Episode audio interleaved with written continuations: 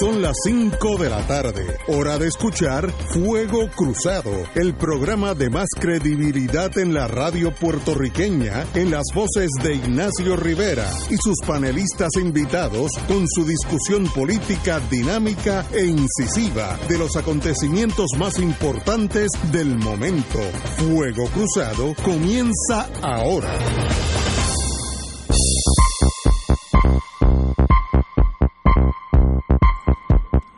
Amigos y amigas, hoy es martes, este, tenemos como todos los martes doña Wilma Reverón, que está uh, over the phone, como le llaman allá en Kentucky. Muy buenas, Wilma. Muy buenas, Ignacio. Qué bueno. ¿Cómo qué están bueno. ustedes? Muy bien. Y aquí al don Ignacio, si le puedes bajar, bajar un poco a las bocinas allá dentro del estudio. Sí. Porque eso es lo que me rebota a mí aquí. Muy bien. Ah, pues bajito. Muy bien. Okay. Qué bueno que hay por ahí. Oye, por ahí por ahí viene doña la compañera Guzmán, que viene toda en amarillo. Creo que eso es esperanza, si es que ella tiene esperanza para el nuevo año o el nuevo gobierno, no, no sé el cuál, dos de esas. Pero qué bueno, Marilu, qué bueno que estés aquí. Gracias, gracias por la invitación. Buenas tardes, Arturo, y buenas tardes a todas las personas que nos escuchan. Y don Arturo. Pues buenas tardes, Ignacio, bueno, a Marilu y a la compañera Wilma Reverón también. Y al, ah, está por ahí Wilma. Sí, en, en, a nivel de las ondas radiales, igual que al compañero allá en el estudio, este, digo, en los controles. Así es que nada, encantado de estar por aquí, sobre todo hoy, que es el día de nuestra emblema nacional, la bandera de Puerto Rico. Oye, oye, oye. No sabía eso. veintidós de diciembre. Muy bien. ciento veinticinco años de nuestra emblema nacional. Sabe que eso es producto de la reunión del Partido Revolucionario Cubano en Nueva York con los exiliados cubanos y los exiliados puertorriqueños, que se crea la sección de Puerto Rico este, en ese Partido Revolucionario para la lucha de la independencia de Cuba y de Puerto Rico. Y, y ciertamente, pues desde entonces, nuestra enseña nacional, que ha estado proscrita incluso no tan solo por el régimen español, sino por el régimen norteamericano a principios, y no es hasta que se hace el empate y el switch del E L A que entonces se oficializa un tanto eh, el que se pueda tener la bandera nuestra exhibida, pero amarrada y enyuntada a la presencia de la bandera norteamericana. Eso es un breve resumen, muy breve, brevísimo. Doña Wilma Reverón. Aquí estoy yo viendo que eh, María Lourdes Santiago escribió hoy también un artículo con relación a esta efeméride de, de nuestra la celebración, la conmemoración hace ciento veinticinco años de nuestra bandera puertorriqueña. Ahí todavía al día de hoy subsisten algunas disputas de quién fue el creador de, de la bandera, ¿verdad? Unos dicen que fue Pachín Marín, uh-huh. Otros dicen eh, que fue el, el manatieño, eh, y, y eso pues tiene sus historias cada cual, lo más interesante, eh, pero definitivamente si hay un símbolo que nos une a nosotros como pueblo, más allá de todas las preferencias políticas, deportivas, etcétera, es nuestra mona estrellada. Y como dice la canción, eh, mi estrella no cabe eh, la en estrella la, de mi bandera no cabe en la americana. La estrella La estrella de mi bandera no cabe en la americana. ¿Cómo estás, Marilu? Hola, bueno, Wilma, oírte. Un placer escucharte. Marilu, bendiga usted. Pues mira, yo este le quisiera leer algo aquí eh, que encontré sobre esto, que más o menos resume lo que representa esta fecha. Eh, en mil ochocientos noventa y dos se fundó el Club Borinquen, integrado por un grupo de patriotas exiliados en la ciudad de Nueva York, afiliado al Partido Revolucionario Cubano. Se trataba de una alianza de cubanos y puertorriqueños que luchaban por la independencia de las dos Antillas mediante una estrategia conjunta. Para el verano, de, verano del mil ochocientos noventa y cinco se constituyó un comité provisional como paso previo a la organización de la sección de Puerto Rico del Partido Revolucionario Cubano. El médico ponceño José Julio Henna fue designado el presidente. El sábado veintiuno de diciembre de mil ochocientos noventa y cinco apareció en el periódico martiano Patria el siguiente anuncio: a todos los puertorriqueños, mañana domingo a las dos y media de la tarde se reunirán los puertorriqueños en el salón principal de la casa número cincuenta y siete, al oeste de la calle cinco, esquina Sexta Avenida, para tratar asuntos de patriótica trascendencia.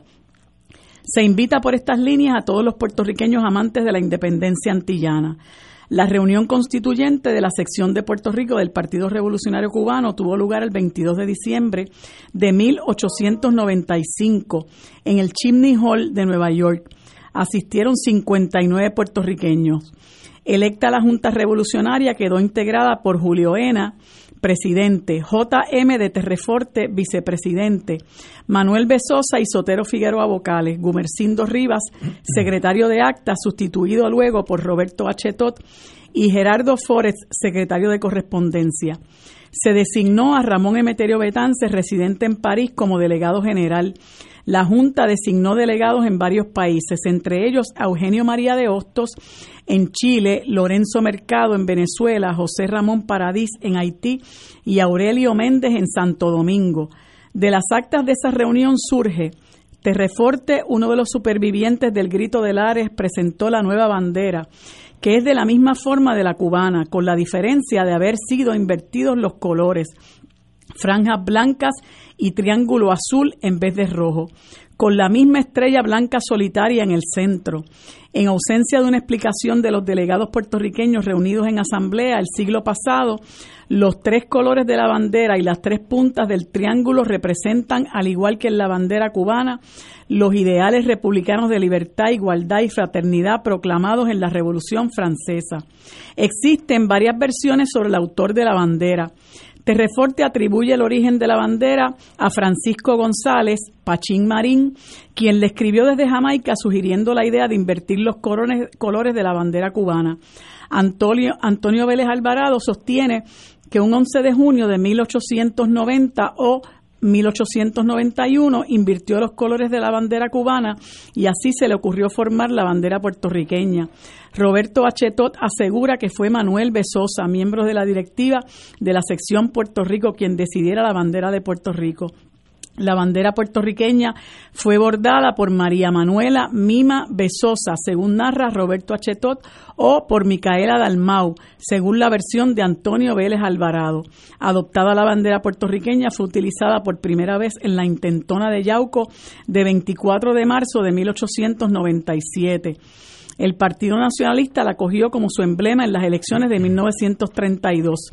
Blanca Canales proclamó la República de Puerto Rico en Jayuya en mil novecientos cincuenta, utilizando esta bandera, y Lolita Lebrón la desplegó durante el ataque al Congreso en mil novecientos cincuenta y cuatro. Desde mil ochocientos noventa y ocho hasta la proclamación de Lela en el cincuenta y dos, la bandera de Puerto Rico era considerada ilegal y sediciosa por parte del gobierno insular. Durante la época de la ley de la mordaza, aquel boricua que tuviera una bandera de Puerto Rico se exponía a diez años en prisión. En los años dieciséis, veintidós, veintisiete y treinta y dos, las cámaras legislativas trataron de oficializar la bandera sin éxito. Más de cien años después, es la bandera oficial en el corazón de todos los puertorriqueños. Y escuchaba al querido compañero Alejandro Torres Rivera, que es un, un caudal inagotable de información, correcto, decir que la, el color de la bandera, del triángulo de la bandera, es el azul celeste, pero fue cambiado una vez se oficializó el Estado Libre Asociado para asemejarla al azul de, del, de, de la bandera cuadrante de los Estados Unidos. Y de ahí, ¿verdad?, que muchas personas que no son independentistas rechacen la bandera que tiene el color azul celeste, que es el color oficial. Y esa es la bandera eh, a la que nosotros rendimos eh, tributo en el día de hoy, como todos los días, la bandera que nos define, la bandera que nos hace sentir orgullosos y la bandera que hincha nuestro corazón cuando la vemos enar- enarbolarla, y la bandera por la cual seguimos luchando. Por eso, Ignacio, un joven para los años ochenta más o menos ochenta y pico para los noventa, empezando, escribió y dijo: extraedme cuando muera la roja sangre de mis venas, plasmarla en forma horizontal de tres hileras sobre una tela, bajad del cielo un pedazo y en forma de triángulo colocadlo en el extremo de la izquierda, extráiganme entonces el alma y de ella colocad dos franjas blancas entre las tres hileras primeras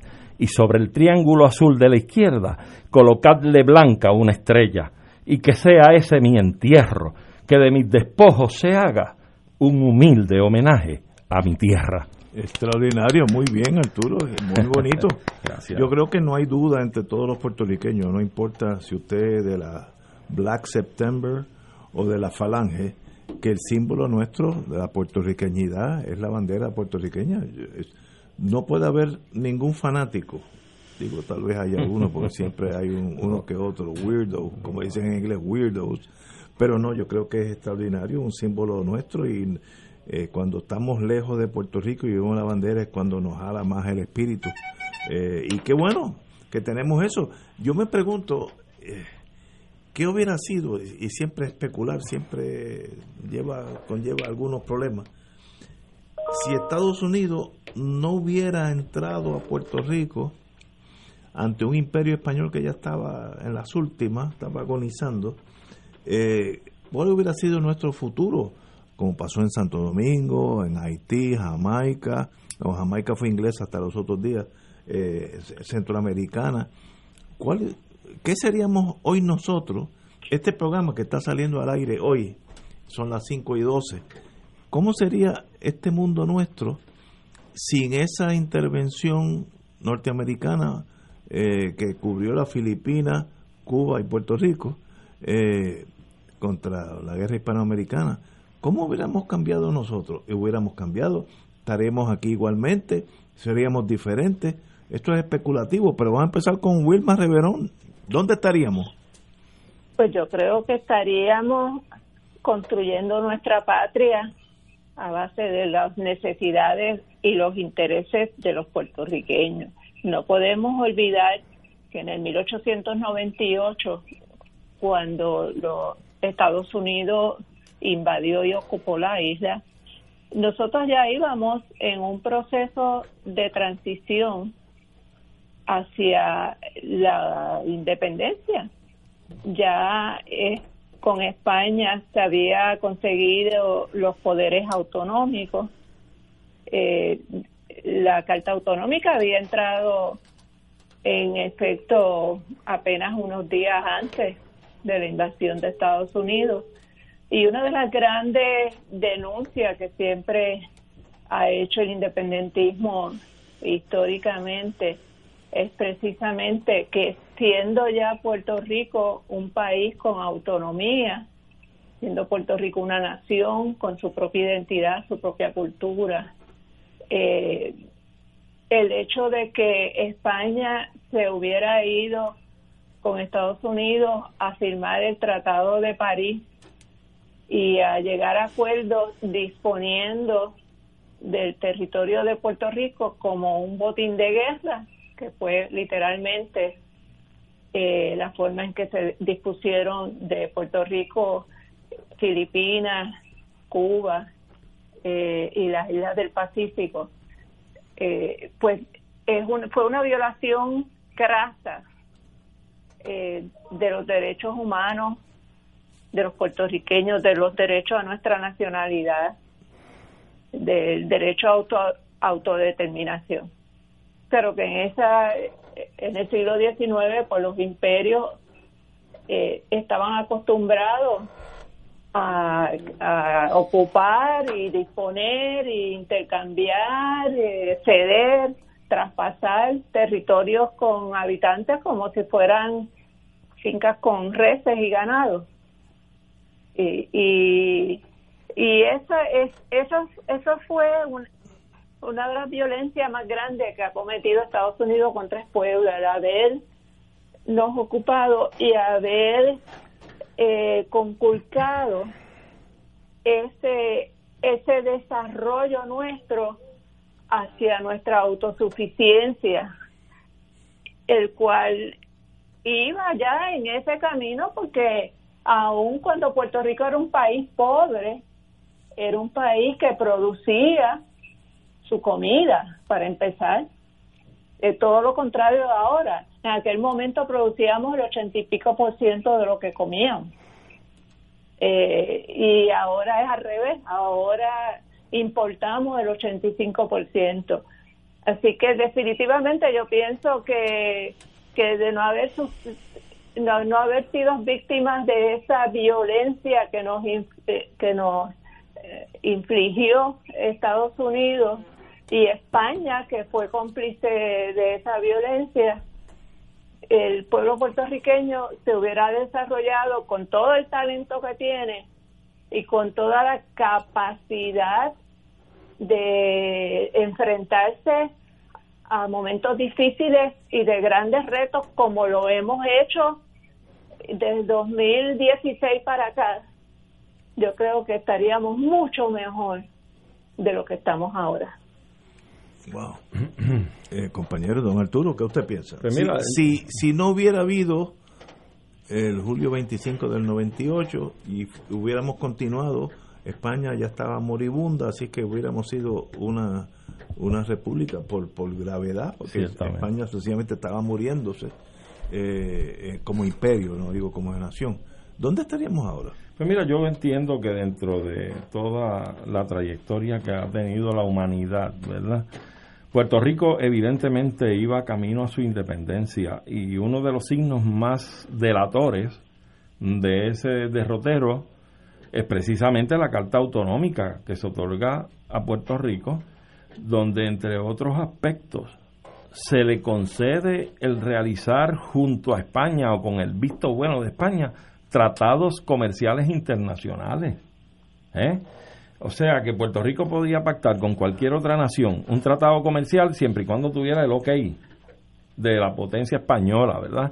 Era un paso de avance en la dirección correcta, al punto que sobre esa cláusula particular de la realización de tratados es la tesis albisuista respecto a el Tratado de París y su impugnación. Albizu levanta, si mal no recuerdo y a grosso modo, levanta precisamente el que impugna el Tratado de París porque Puerto Rico gozaba de una carta autonómica que lo hacía mandatorio que estuviera presente y signara ese tratado o que lo rechazara.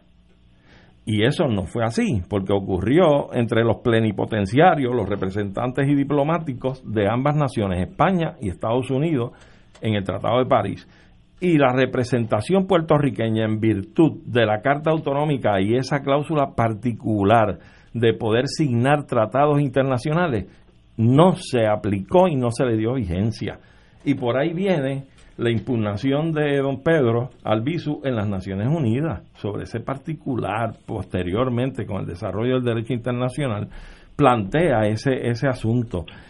Y ciertamente Puerto Rico iba dirigido a su libertad, a su independencia, y yo creo que con altas y con bajas no hubiéramos desaparecido del mapa. Estuviéramos en el mismo mapa donde están todas las naciones del mundo, y muy probablemente con un mejor aspecto de desarrollo, con un mejor aspecto de economía sólida, eh, y todo lo que hay que ver es la historia de desfase económico que ha tenido Puerto Rico desde la intervención norteamericana en el país.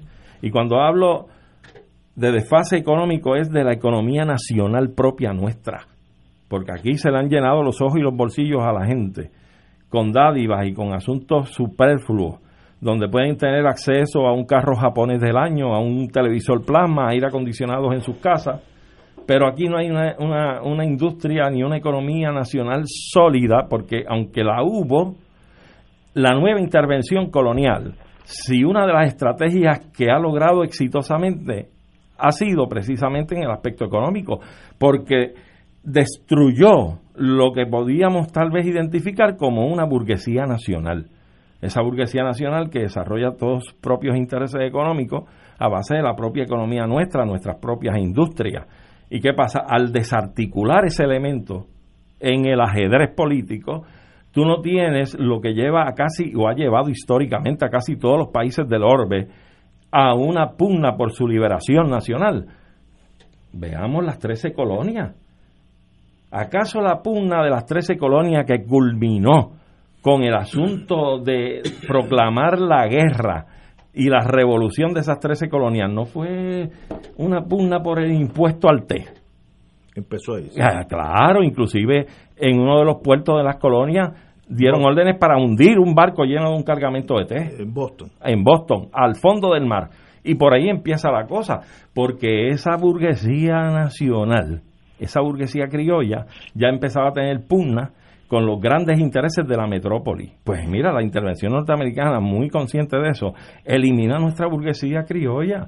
Los burgueses criollos nuestros hoy lo son en virtud de su intercesión a favor de los grandes intereses norteamericanos en el país, pero no es porque sea a base de una economía nuestra propia que tengamos que defender con sangre, porque no, la han desarticulado toda. Y es como decía Marilu hace un rato, antes consumíamos el ochenta y pico por ciento de los productos nuestros producidos en el país, los producíamos para nuestro consumo, y hoy es al revés, el ochenta y cinco por ciento se importa. Así es que tenemos que empezar a tener conciencia de la historia real y cómo es nuestra historia real para poder llegar al entendimiento cabal de que nosotros lo que hemos vivido como el ELA ha sido una fantasía. Tenemos aquí una pausa y tal vez yo tenga algo que decir sobre este tema que es delicado, pero es importante. Vamos a una pausa. Fuego Cruzado está contigo en todo Puerto Rico.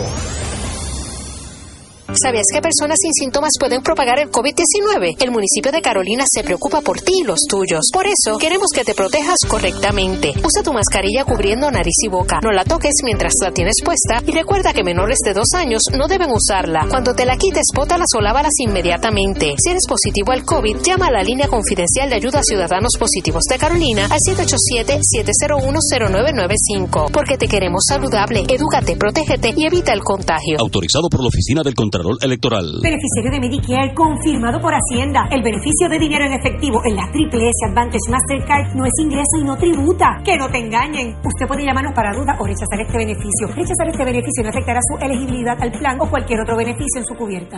Debido a los protocolos de seguridad establecidos en nuestra arquidiócesis por la situación de la pandemia, queremos informarles que el librito de meditaciones que tradicionalmente nuestra organización Unidos contra el Hambre comparte en este tiempo de Adviento Navidad veinte veinte hasta el bautismo del Señor veinte veintiuno será difundido solamente por medios de las redes sociales. Para conseguirlo pueden acceder a la página del Comité Arquidiocesano de Corresponsabilidad doble u doble u doble u punto c a r c o p r punto org.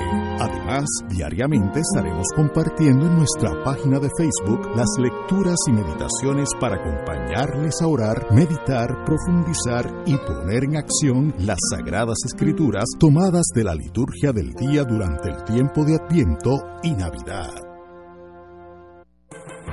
Hermano y hermana de Radio Paz, te saluda el Padre Milton. Recién hemos terminado nuestro radiomaratón de Radio Paz veinte veinte, un adviento en clave misionera. Y como nos dice el versículo que nos guió durante toda la semana de Mateo siete siete, pidan y se les dará, busquen y hallarán, llamen y se les abrirá la puerta. La providencia de Dios se ha manifestado a través de los donativos que ustedes hicieron llegar, logrando una cantidad histórica en un radiomaratón de Radio Paz. Les recuerdo a aquellos que están recibiendo la boleta en su casa, devolverla con su cheque o su giro postal para que la promesa se haga una realidad. Que el Señor le multiplique ciento por uno y sigamos celebrando juntos la misión de Radio Paz ocho diez. Y ahora continúa Fuego Cruzado.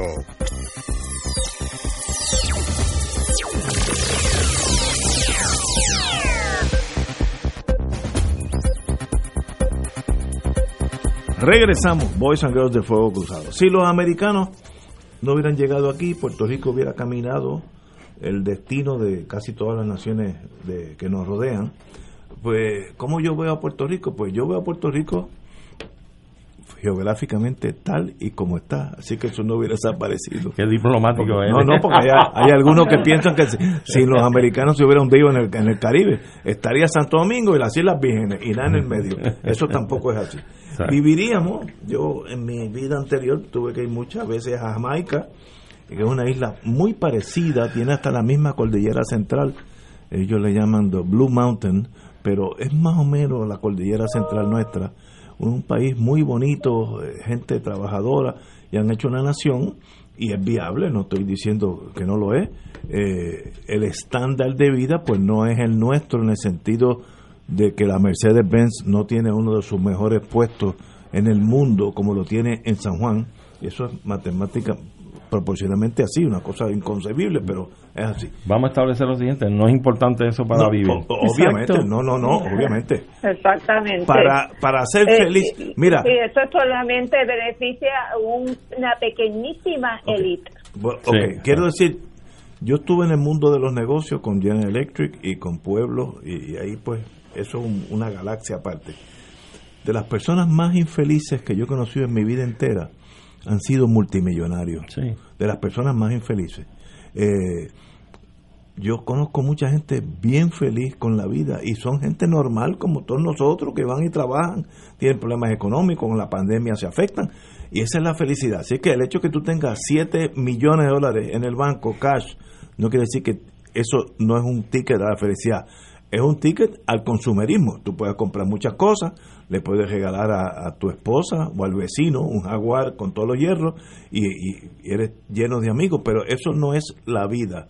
Por tanto, Puerto Rico, de no haber sido americanizado, estaríamos aquí, tendríamos los problemas que tiene Santo Domingo, que han pasado las buenas en las malas. Santo Domingo ahora mismo tiene una ruta de recuperación marcada, muy marcada. Hace años. Tuvieron la desventaja de dictaduras que atrasan el país. Una dictadura le hace un daño a, a, a la nación. Dictaduras apoyadas por los estadounidenses. Sí, bueno, sí, bueno, los muchachos. En eh, conclusión, eh, este Rivera Char no podía estar en el poder no, en una república. No, no hables de eso. No, no, no. O, o sería el presidente. Una no, no, no, no, sería un Trujillo aquí. Sería un Trujillo aquí. Pero así que estaríamos aquí. Pero eh, uno siempre especula qué, qué es lo que hubiera pasado. Yo me acuerdo cuando Argelia se independizó en mil novecientos sesenta y tres, que los franceses, oye, que los imperios son todos iguales. Yo me acuerdo de una señora eh, que dice, ¿cómo es posible que hayan, hayan es, hecho eso después de todo lo que nosotros hemos hecho por ellos? Y lo decía de la mejor buena fe, una, una analista uh-huh. francesa. Lo, lo decía no, no con maldad. Todo lo que Francia ha ayudado a ese país, y ese país de un momento dice, bueno, váyanse, ¿cómo es posible? Pues mire, pasaron unos años bien difíciles económicamente, en los que tú dislocas una economía. Es como cuando tú caes y te rompes una pierna, pues vas a tener un, un, unos meses en lo que empieza la recuperación. Hoy, si uno va a Argelia, pues es una nación viable, tiene muchísimo petróleo, van bien, han tenido buenos y han tenido malos gobiernos, pero funcionan. ¿Ese es el destino de Puerto Rico? Pues mire, yo no sé. Ahora, lo que sí puedo decir, que no importa el destino que sea de Puerto Rico, Puerto Rico puede hacer todas las posibilidades que queramos nosotros, siempre y cuando que tengamos la valentía de pagar el precio de lo que queremos. Y eso a veces no es fácil, es más fácil tener un plasma en, ca- en cada cuarto y tener un jaguar y un Mercedes-Benz abajo en el parking. Eso es bien fácil, eso lo hace cualquiera. Un, un, un orangután puede estar guiando un Mercedes-Benz. Ahora, hacer una patria es bien difícil y toma no sacrificio. Posible. No, no, no es posible, no. Casi todo el mundo lo ha hecho. Por lo uh-huh. tanto, pero entonces, como miramos al mundo, casi todo el mundo lo ha hecho. Ignacio, yo te pregunto, va a ser lo que tú expresas. Primero que nada, hay un, un asunto que hay que plantear, que los referentes Eh, de privilegios económicos como los Mercedes-Benz, los B M W, eso no es fundamental ni es eh, indispensable para tú construir un país. Eso número uno. Tal vez le pueda dar impulso a un sector económico y esos son otros veinte pesos. Ahora bien, te pregunto, ¿cómo es mejor pagar un precio por hacer una patria o un país nuevo? En libertad, donde tú mismo tomas decisiones, quitas y das, o en un callejón sin salida donde una vez tú entres tú no puedes volver a salir jamás de ahí. Esas son decisiones. Ambas decisiones tienen un precio. Por lo tanto, pero ¿cómo tú pagas Ambas. mejor el precio? Ah, bueno, pero tú, es que... tú, tú pagarías un precio en un callejón sin salida que no vas a salir jamás de ese pero... callejón, o lo pagas en libertad, el pero... precio que sea en libertad. Okay. Entonces tú te las inventas, transformas, retransformas, pero en el callejón sin salida no. Okay, pero y los, no puedes virar. Los norteamericanos que se integraron esa nación, estado a estado, territorio a territorio, pues pagaron un precio. Aquellos que eran de Tennessee, pues dejaron, Tennessee no es autónomo, ahora Tennessee es como una provincia de Washington. Así es, el, ese es el precio. Ahora, eh, lo hicieron, le salió bien, tiene una nación poderosísima económicamente, eh, y ese es el, el precio. Los, los de New Mexico, Nuevo México, que se unieron a la nación, perdieron el lenguaje, eh, perdieron las costumbres, pero es que ese es el precio. Por lo o sea, tanto. De, de cachete no hay nada en la vida. ¿Cómo tú vas a...? Los estadistas, yo tengo yo tengo muchos problemas con algunos estadistas, no mu, algunos, bastantes estadistas. Si tú vas a ser Estado, el primer impedimento es el lenguaje. Tú no puedes tener un Estado que hable otro lenguaje a la, al lenguaje de la nación. Tú puedes, lo mejor, lo más fácil es ser bilingüe, como Suiza, que tiene cantones que hablan francés y tiene cantones que hablan alemán, pero ambos ambos hablan amb, ambos lenguajes. Eso es viable. Pero, ¿y el idioma oficial es el francés? El, el, el francés en la parte francesa y el alemán en la parte alemana. Esto es como una confederación, como yo le llamo. Sí, pero eso no existe en el federalismo norteamericano. No, el, el, claro que no. Para eso fue la guerra civil la norteamericana. Exactamente. Una nación, una bandera, un himno. Y el que no le guste, pues, muchos, no muchos, algunos americanos no quisieron la, la independencia de Estados Unidos y se movieron a la provincia de New, New Brunswick, que queda colindante con el estado de Maine. Como, como era tan cerca, pues cruzaron la frontera y dice, bueno, esto sigue siendo inglés. Y la bandera del, de la provincia de New Brunswick, pues tiene el Union Jack, la bandera inglesa, como parte de la bandera. Pues miren, muy bien, hay, hay gente que dijo, yo yo no me voy a estar solo por aquí, ¿quiénes son estos locos para hacer una nación? Yo me quedo con los ingleses. Una decisión correcta para esa gente, para esa mentalidad. Por tanto, todo es posible si uno está dispuesto a pagar el precio. Ahora, eh, ese precio puede ser alto, puede ser bajo, eh, nunca es fácil. El, el que estamos pagando ahora es peor. Ah, no, ah, el, el problema es que ahora, fíjate, ahora es que viene lo interesante. Antes teníamos una droga que no nos dejaba ver, que era el progreso. Cuando tú estás, que los ingenieros tenían que importarse a Puerto Rico, yo me acuerdo en General Electric, los tool and die makers, los trocaleros, los que hacen las piezas, los soldadores finos, General Electric tenía que importarlos de Estados Unidos, mayormente puertorriqueños e hispanos venían aquí. Yo me acuerdo de algunos que sus hijos hoy en día son médicos, pero que eran extranjeros, mexicanos, etcétera. Eh, Mientras esa economía era así y los ingenieros civiles no daban abasto, yo me acuerdo uno que vino de Venezuela y se quedó aquí, tuvo hijos y ya, eh, ya murió desgraciadamente, pero sus hijos son ya puertorriqueños. Era mucho más difícil tomar una decisión porque tú estás enamorado con el progreso. Es, es, es muy difícil rebelarte cuando todo está saliendo bien. El problema ahora, yo lo veo a, a corto y largo plazo, a mediano plazo. El problema es que ahora todo está mal. Las carreteras de Puerto Rico están mucho peor que las de Jamaica. Jamaica, no estoy hablando de Suiza ni Noruega, Jamaica. Eh, el, el sistema educativo, por el dinero que se emplea en el, el sistema educativo, yo creo que es el peor del mundo. Posiblemente, estoy tal vez exagerando, pero no estoy muy equivocado. Por el dinero que se integra aquí, billones de dólares, el Producto Nacional Educativo es pésimo. Eh, la policía no tiene equipo, no tiene entrenamiento. Por tanto, ¿qué está bien en Puerto Rico en este momento? Pues casi nada. Pero no, la pregunta que hay que hacerse es la siguiente, Ignacio. En esa ecuación que tú has puesto, donde ¿qué? Hubo una etapa y una década de progreso. Sí, yo, yo le llamo The Happy Times. Eh, happy Times. Y el tiempo que estamos viviendo ahora. Do, do, dos cosas diferentes. Dos diferentes. ¿Y cuál ha sido el denominador común? Los norteamericanos dominando el país nuestro. Ah, bueno, sí, sí. Ah, se, Pero, fueron autores del desarrollo económico superfluo, inventado, sin una sólida economía nacional propia nuestra. Fue un desarrollo, tú, y lo sabemos, para pintar una vitrina frente a lo que era una república socialista a noventa millas de sus costas. Entonces, esa gente, ese es el denominador común. Los norteamericanos han estado aquí, no se han ido. y tuvimos unas décadas de un desarrollo inventado por ellos. Ahora estamos en las vacas flacas y ellos siguen aquí. Uh-huh. Y nos meten en una Junta de Control Fiscal para quitarle para del cobrar. salario, para cobrar, cobrar, y para quitarle de, lo, de, lo, de los pensionados su, su dinero, para amarrar la, la educación y quitarle fondos a la educación universitaria, y en fin. O sea, el denominador común son los americanos. Y no han, deja, y no han dejado de extraer las riquezas que han extraído, siguen sacando eh, como de costumbre. De ellos, ellos, en eso ellos no han perdido.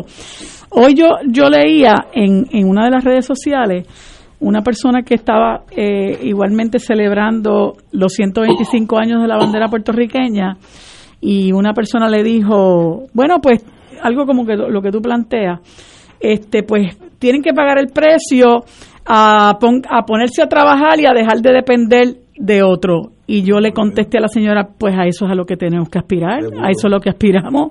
O sea, ¿cómo vamos a estar aspirando a no trabajar y a seguir dependiendo? Entonces es lo que ocurre, que aquí hay una, aquí hay una, esa colonización, ¿verdad?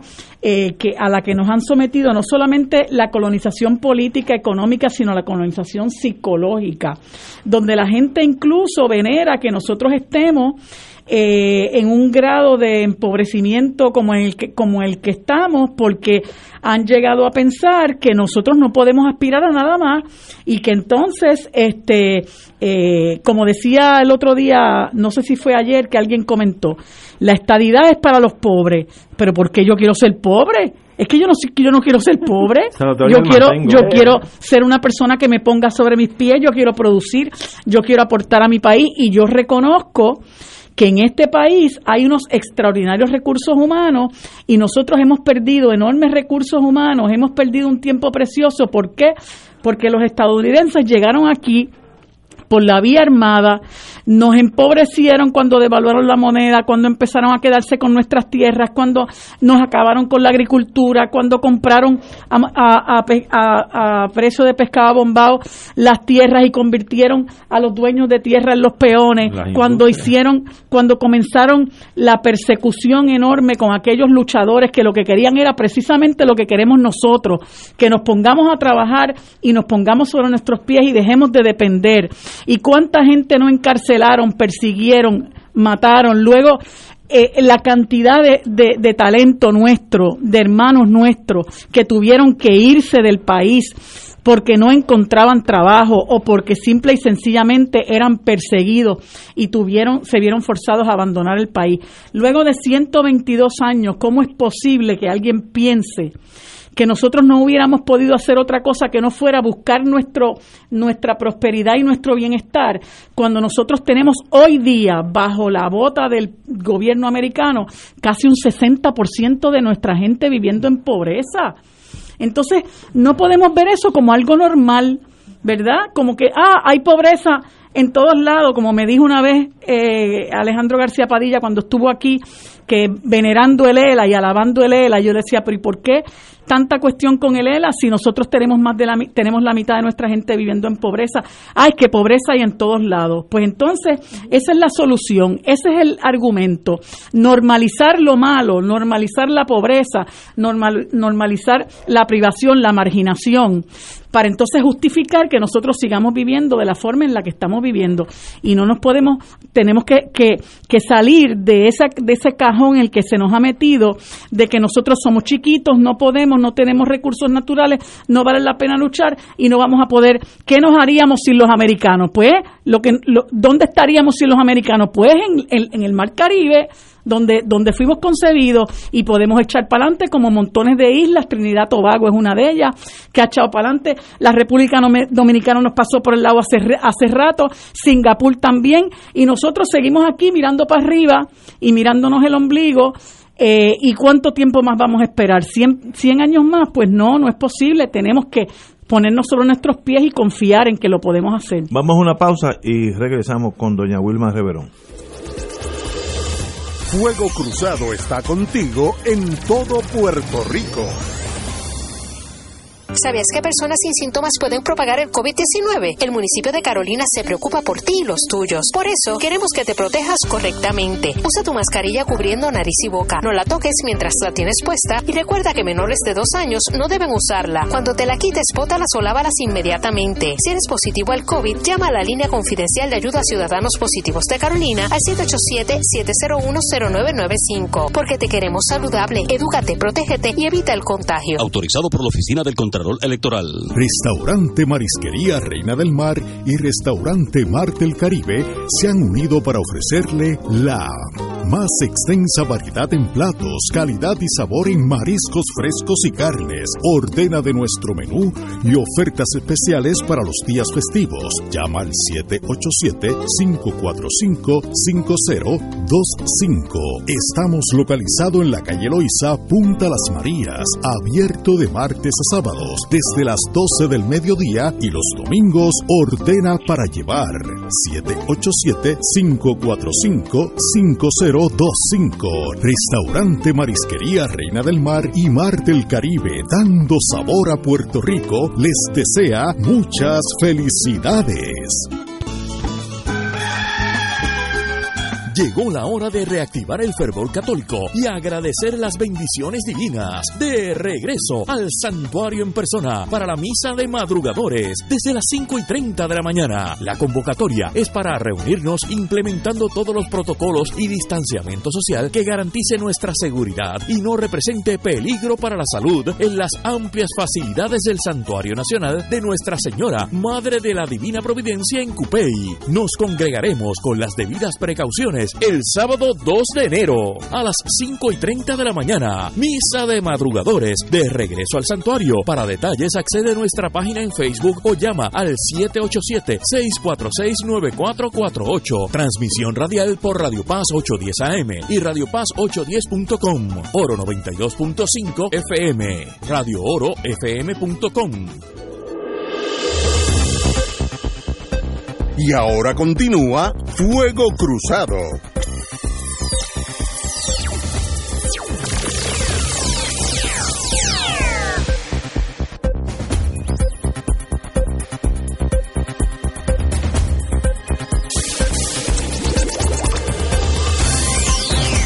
Regresamos, amigos. Empezamos un tópico, eh, tal vez hasta impensadamente, pero qué bueno que lo hicimos. Eh, sí. Estados Unidos nunca hubiera llegado aquí, nosotros hubiéramos caminado las rutas de todas las repúblicas del Caribe, como sucedió. ¿Dónde estaríamos? Doña Wilma Reverón. Pues mira, yo creo que es bien importante lo que estamos hablando. Y tenemos que empezar por tratar de definir qué es desarrollo económico.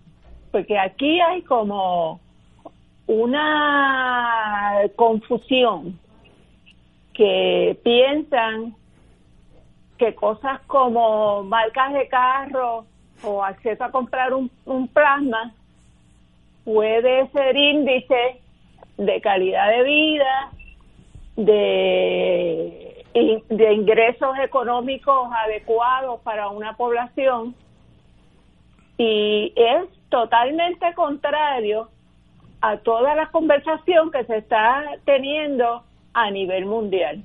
Claro.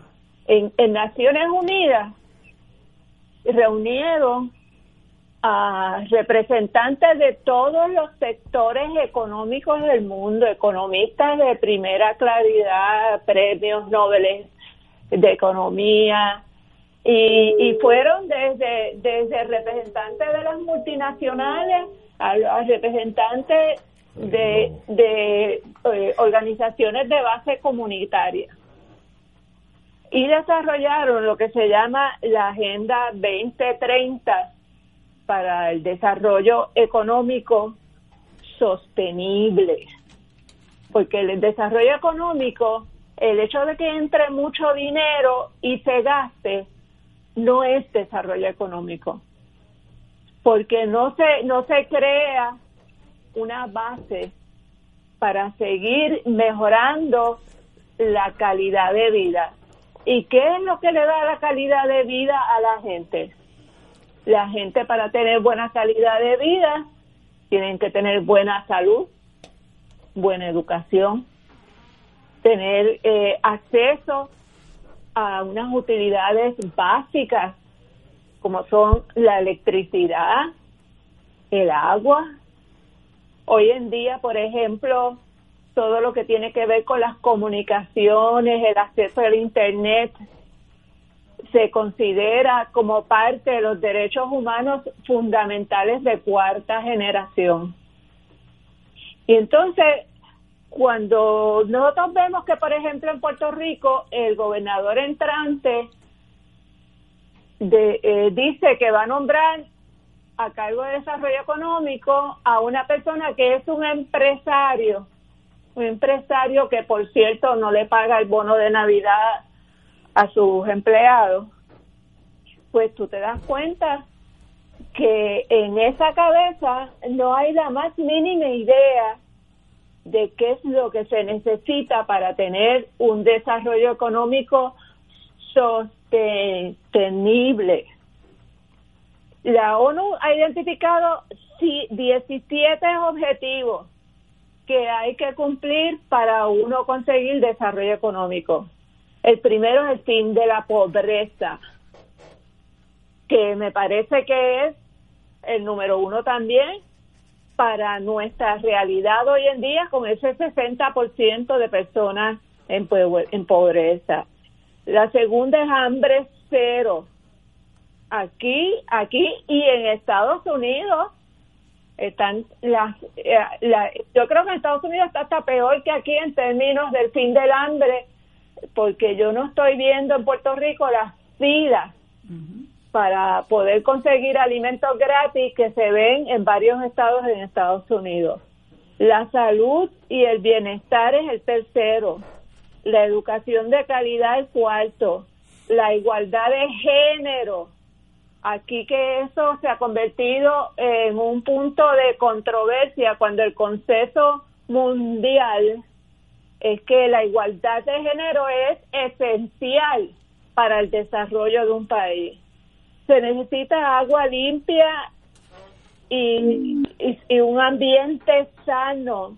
El medio ambiente es sumamente importante para el desarrollo económico sostenible. Se necesita energía asequible eh, y no contaminante.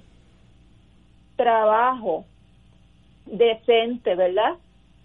No un trabajo basado en la explotación.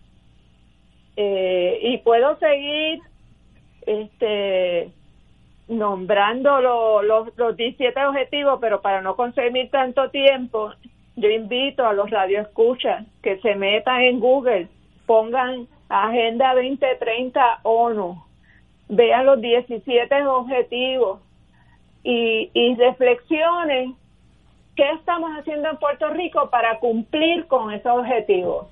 ¿Qué gobierno, qué líder político en este país nos está hablando de cuáles son los objetivos para tener un desarrollo económico sostenible?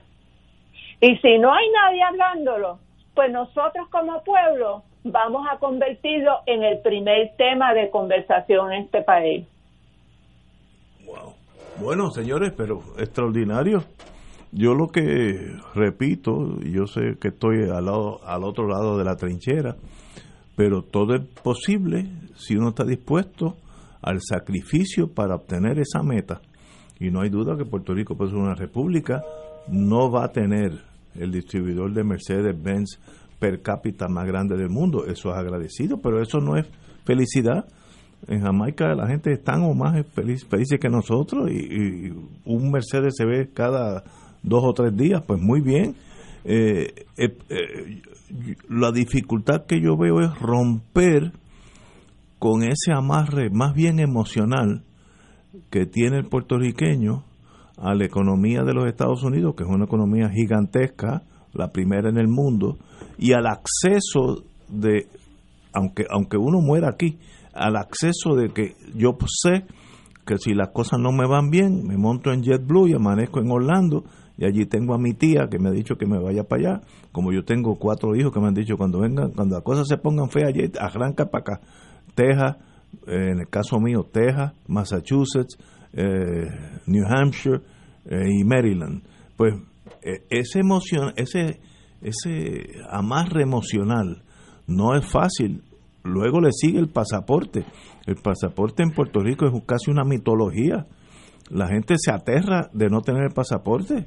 ¿Sabe? Es una cosa eh, incomprensible. Yo, yo he bregado con muchas naciones. Mire, los, los bolivianos usan el pasaporte boliviano y, y viven igual que nosotros. El resto del mundo. No, pero, pero en es más, y ahora ves, trata de viajar a Europa y no te no, dejan no, entrar. No, no. No te dejan entrar sí, si vienes okay, con el pasaporte pero, americano. Pero, pero pregúntale a doña Yuya que le van a quitar la ciudad americana. Eso pero, es, pero, el eso problema, es, pero el problema con eso, Ignacio, no, no sé es, que, es que eso es una, una fantasía, eso es parte de la colonización, y del eso engaño, es parte del engaño del al que engaño. ha sido sometida la ¿Y gente. ¿Y cómo rompes eso? Bueno, hay con que seguir verdad, educando, pa- hay págale, que seguir educando. Págale a doña Yuya un pasaje con, con el pasaporte americano de la ciudadanía a Medio Oriente. Bueno, para que tú veas que puede ser sí, víctima de secuestro. No, no, pero ¿Ah? puede ser. Pero o de un asesinato. No, no, no estoy diciendo lo bueno y lo malo. Estoy ah. diciendo que existe.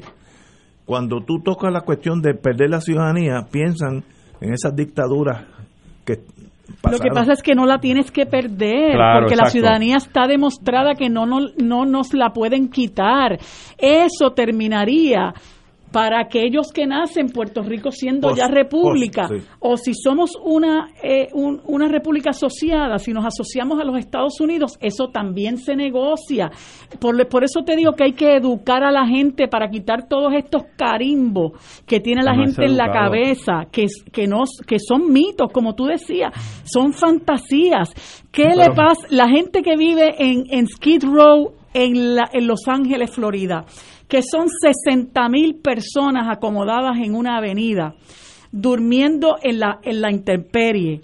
¿De qué les sirve el pasaporte americano? ¿De qué les sirve la ciudadanía americana? ¿De qué les sirve a quinientos millones de seres humanos en los Estados Unidos que no tienen un techo? ¿De qué les sirve la ciudadanía americana? ¿De qué les sirve a los negros que están muriendo hoy día a montón por chavo, como dicen por ahí, a manos de la policía blanca? ¿De qué les sirve la ciudadanía americana? Si esa ciudadanía no los protege, ellos son víctimas de un discrimen claro. ¿De qué les sirve a la gente ser en este momento re- presa de los Proud Boys?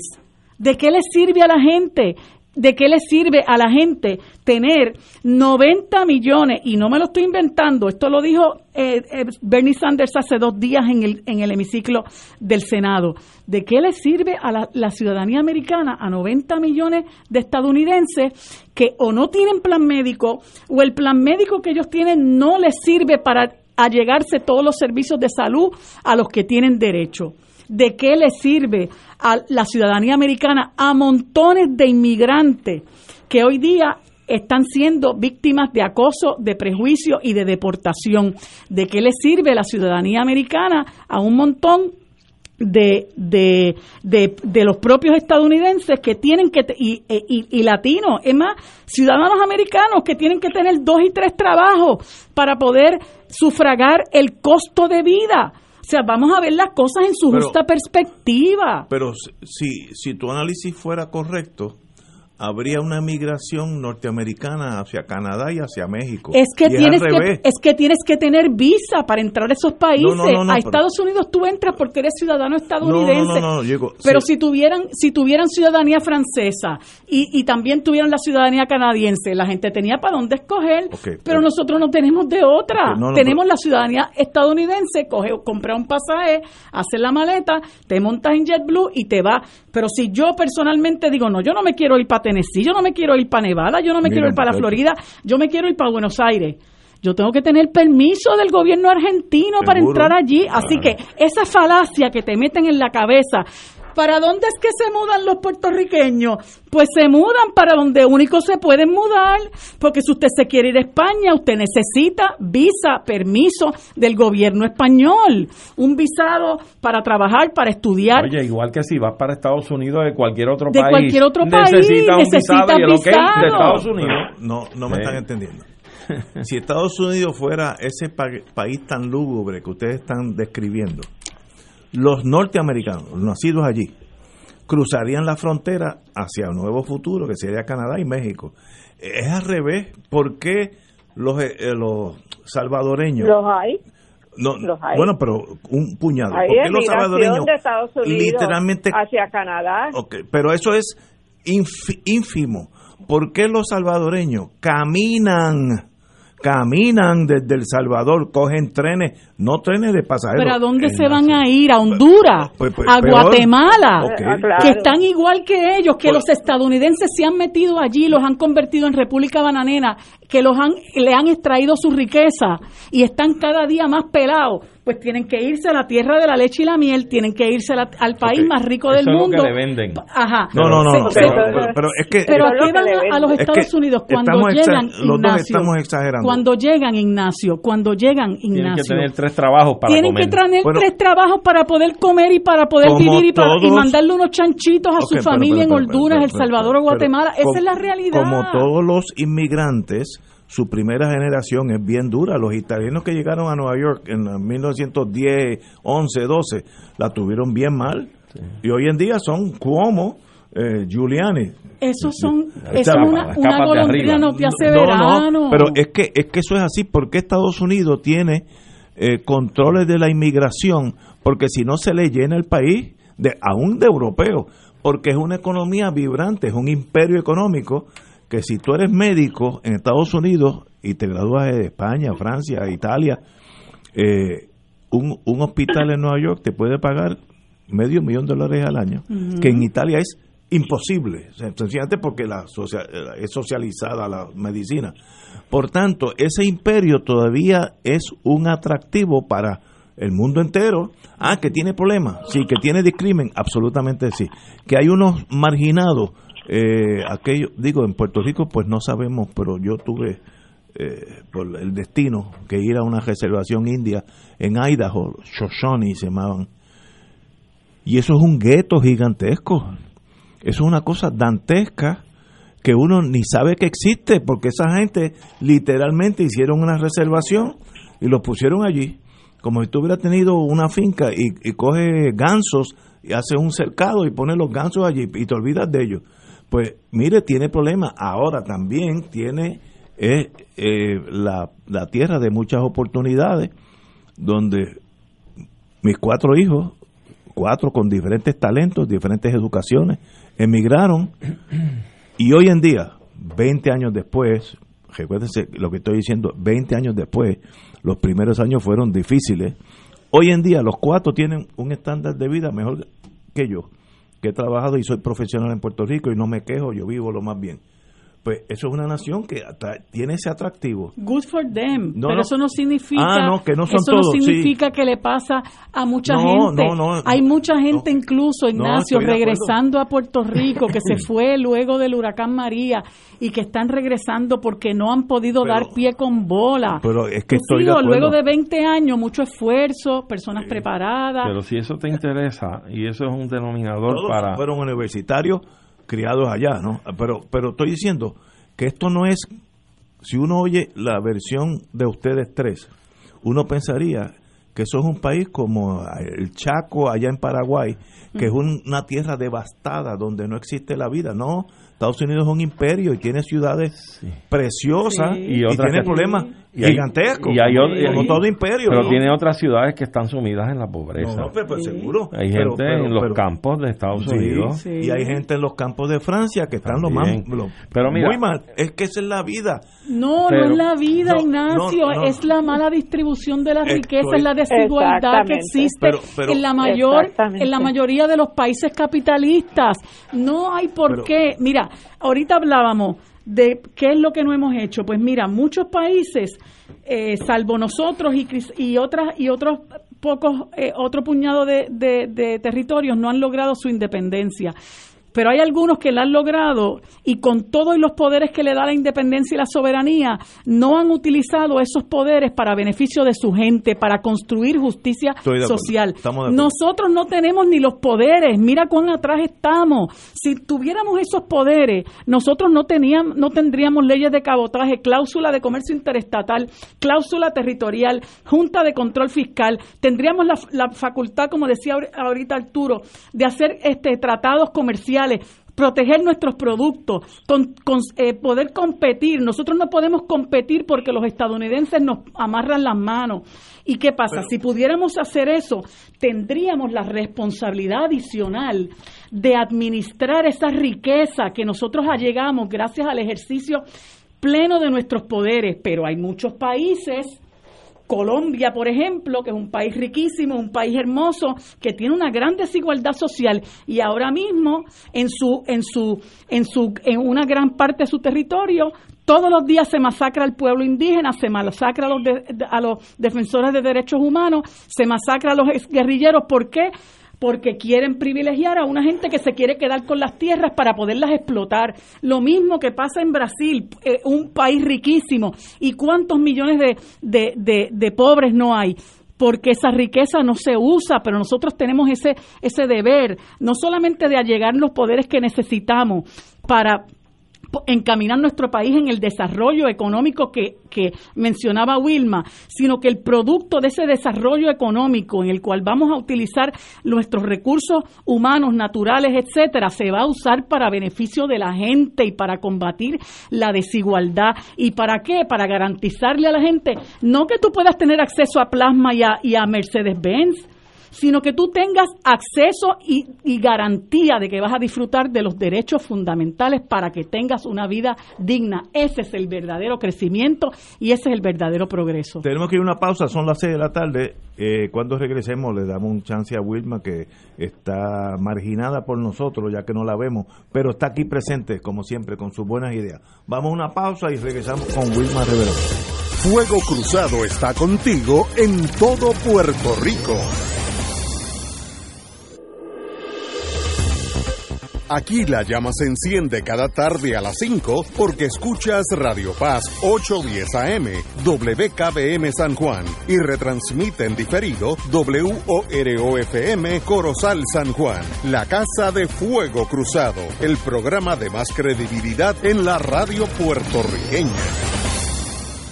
¿Sabías que personas sin síntomas pueden propagar el COVID diecinueve? El municipio de Carolina se preocupa por ti y los tuyos. Por eso, queremos que te protejas correctamente. Usa tu mascarilla cubriendo nariz y boca. No la toques mientras la tienes puesta y recuerda que menores de dos años no deben usarla. Cuando te la quites, bótalas o lávalas inmediatamente. Si eres positivo al COVID, llama a la línea confidencial de ayuda a ciudadanos positivos de Carolina al siete ocho siete, siete cero uno, cero nueve nueve cinco. Porque te queremos saludable, edúcate, protégete y evita el contagio. Autorizado por la Oficina del Contralor Electoral.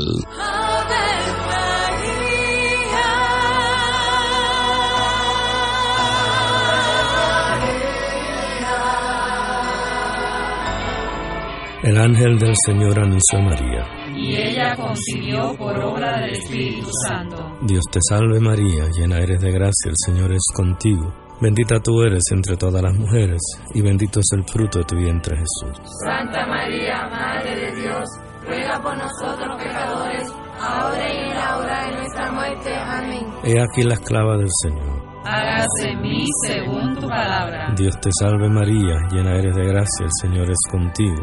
Bendita tú eres entre todas las mujeres, y bendito es el fruto de tu vientre, Jesús. Santa María, Madre de Dios, ruega por nosotros pecadores, ahora y en la hora de nuestra muerte. Amén. Y el Verbo se hizo carne y habitó entre nosotros. Dios te salve María, llena eres de gracia, el Señor es contigo. Bendita tú eres entre todas las mujeres, y bendito es el fruto de tu vientre, Jesús. Santa María, Madre de Dios, ruega por nosotros pecadores, ahora y en la hora de nuestra muerte. Amén. Ruega por nosotros, Santa Madre de Dios, para que seamos dignos de alcanzar las promesas de nuestro Señor Jesucristo. Oremos.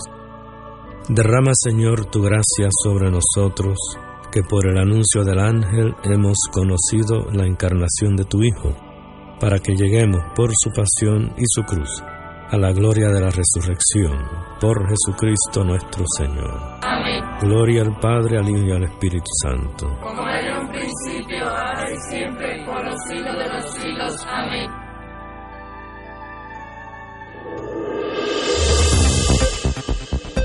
Y ahora continúa Fuego Cruzado.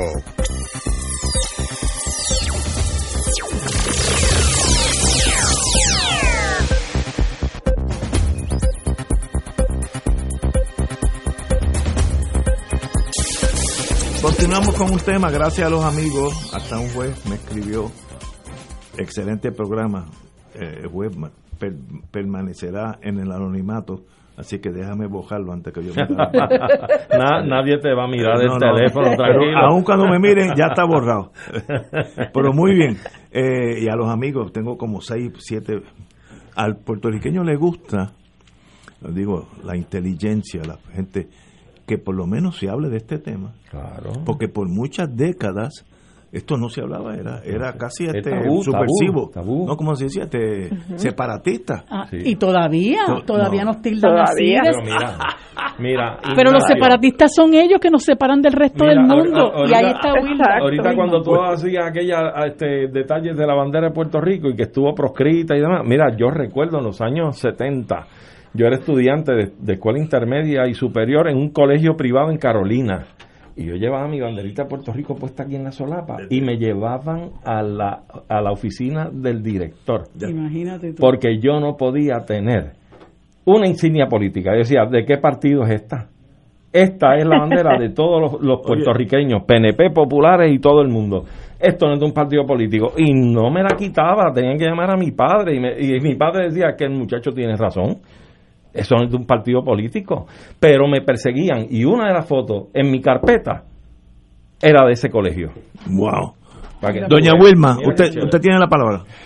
Pues mira, yo creo que ya que estamos hablando del Día de la Bandera Puertorriqueña, una de las críticas que muchas veces se le hace al movimiento independentista es como que nosotros lo único que queremos es, es tener la independencia para poder izar la bandera sola y cantar el himno de Lola Rodríguez de Tío, eh, pero que no tenemos ninguna noción de lo que es administrar, eh, gobernar, desarrollar un país.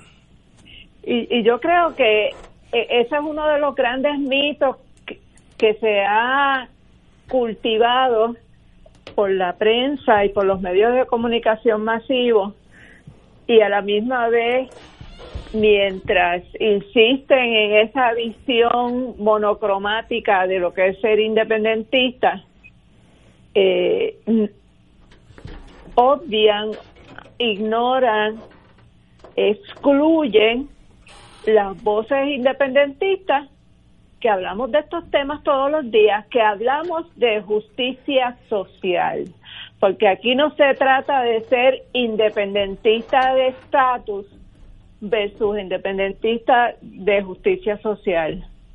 Los que somos independentistas queremos la independencia pensando en un proyecto de futuro para este país. Como esos diecisiete objetivos de la Agenda veinte treinta de, de las Naciones Unidas, de la cual nosotros podríamos estar totalmente inmersos en la discusión y tratando de implementar muchas de esas ideas en Puerto Rico, pues de esa misma manera es que cuando hablamos de la independencia, lo que queremos es una independencia donde el ser humano pueda desarrollarse a su máxima capacidad, a su máximo, potencial, sus talentos a lo máximo, donde no se vea inhibido eh, por complejos, eh, por falta de acceso a una educación adecuada, donde no haya personas que, que pierdan la vida porque no tienen un acceso adecuado a la salud. Es la patria justa, la patria con justicia social, la patria con igualdad, la patria sin discrimen, la patria de los derechos humanos más amplios. La Carta de Derechos de las Naciones Unidas completa, ejecutada y como política principal de un Puerto Rico, de una república de Puerto Rico independiente, soberana plenamente, en plena amistad con todos sus vecinos, incluyendo a Estados Unidos, porque nosotros no tenemos por qué buscarnos problemas con nadie. Correcto. Nosotros lo que tenemos que hacer es enfocarnos en qué es lo que necesita nuestro pueblo, cómo vamos a terminar con la desigualdad, cómo vamos a sacar a nuestro pueblo de la pobreza, cómo vamos a proveerle el acceso a todo lo que necesitan y cosas tan básicas. Aquí, por ejemplo, el, con lo de las leyes de cabotaje, se calcula que se que perdemos alrededor de uno punto cinco mil millones de dólares eh, en, en los pagos que tenemos que hacer para transportar eh, todo lo, lo que importamos a Puerto Rico. Eso es más o menos lo que Estados Unidos está invirtiendo aquí en el programa de asistencia nutricional. O sea, un Puerto Rico bien manejado, sin sin las limitaciones, con el mismo presupuesto que tenemos, que son de las contribuciones que pagamos hoy en día. Un Puerto Rico sin corrupción, por supuesto. Sabemos que no hay país que no tenga que tenga cero corrupción. Siempre va a haber alguien que meta la mano de más. Eso es eh, parte de la naturaleza humana, desafortunadamente. Pero nosotros con, con el presupuesto que contamos hoy en día, bien administrado, sin gasto superfluo, podríamos tener un país decente y con trabajo para la gente y, y sin las inequidades que se viven aquí todos los días. ¿Y cómo, cómo se comienza el proceso educativo para transformar a este país en ese ideal independentista que ustedes están hablando? Porque ahora están pensando bueno, en comprarse el Mercedes-Benz y eh, vete ahora mismo, vamos ahora mismo a Plaza Las Américas, vemos un mundo que no tiene nada que ver con el nuestro. Caminan por otro mundo, están los más contentos con los problemas que tengan, que estoy seguro que están llenos de problemas. Sí, pero no son multimillonarios los no, que están allí caminando. Pero, pero ¿cómo claro, tú claro. mueves a esa persona hacia el riel que conduce a la independencia? Bueno, tú, no, ti- tú tienes que... Es que es que ten- hay que tener acceso a la información. Correcto. ¿Por qué tú te crees que los jóvenes de este país hicieron el verano del diecinueve? Porque tienen información. Y cuando tú tienes información, tienes la capacidad de hacer análisis crítico y tienes la capacidad de, de ejercer tu derecho ciudadano a exigir que se cumplan tus derechos y que se respete tu dignidad como ser humano. Y yo creo que en la medida en que vemos que las nuevas generaciones se está desarrollando ese espíritu crítico y ese esa capacidad de lucha, pues yo tengo mucha fe, yo tengo mucha fe en este pueblo, a pesar de todo. Wilma. A pesar de que ganó Pierluisi, porque porque yo sé que... Pero es solamente por cuatro yo, años. Yo, yo, yo les digo... Cualquier otro pueblo que hubiera pasado los, los cuatro eventos que nosotros hemos pasado corridos de la quiebra, eh, la María Irma, los terremotos y ahora el COVID, las cuatro cosas a la vez, porque fíjate, los otros países están bregando con la pandemia. Nosotros estamos bregando con cuatro tragedias nacionales. Y sin embargo... Este país, la gente se levanta todos los días, va a trabajar o se buscan su chiripa, tal vez no están en los libros, pero están buscándose el billete. Eh, y, y el país sigue funcionando con toda la corrupción del gobierno, con toda la politiquería. El país sigue funcionando y sobre todo la gente tiene mucho sentido de solidaridad.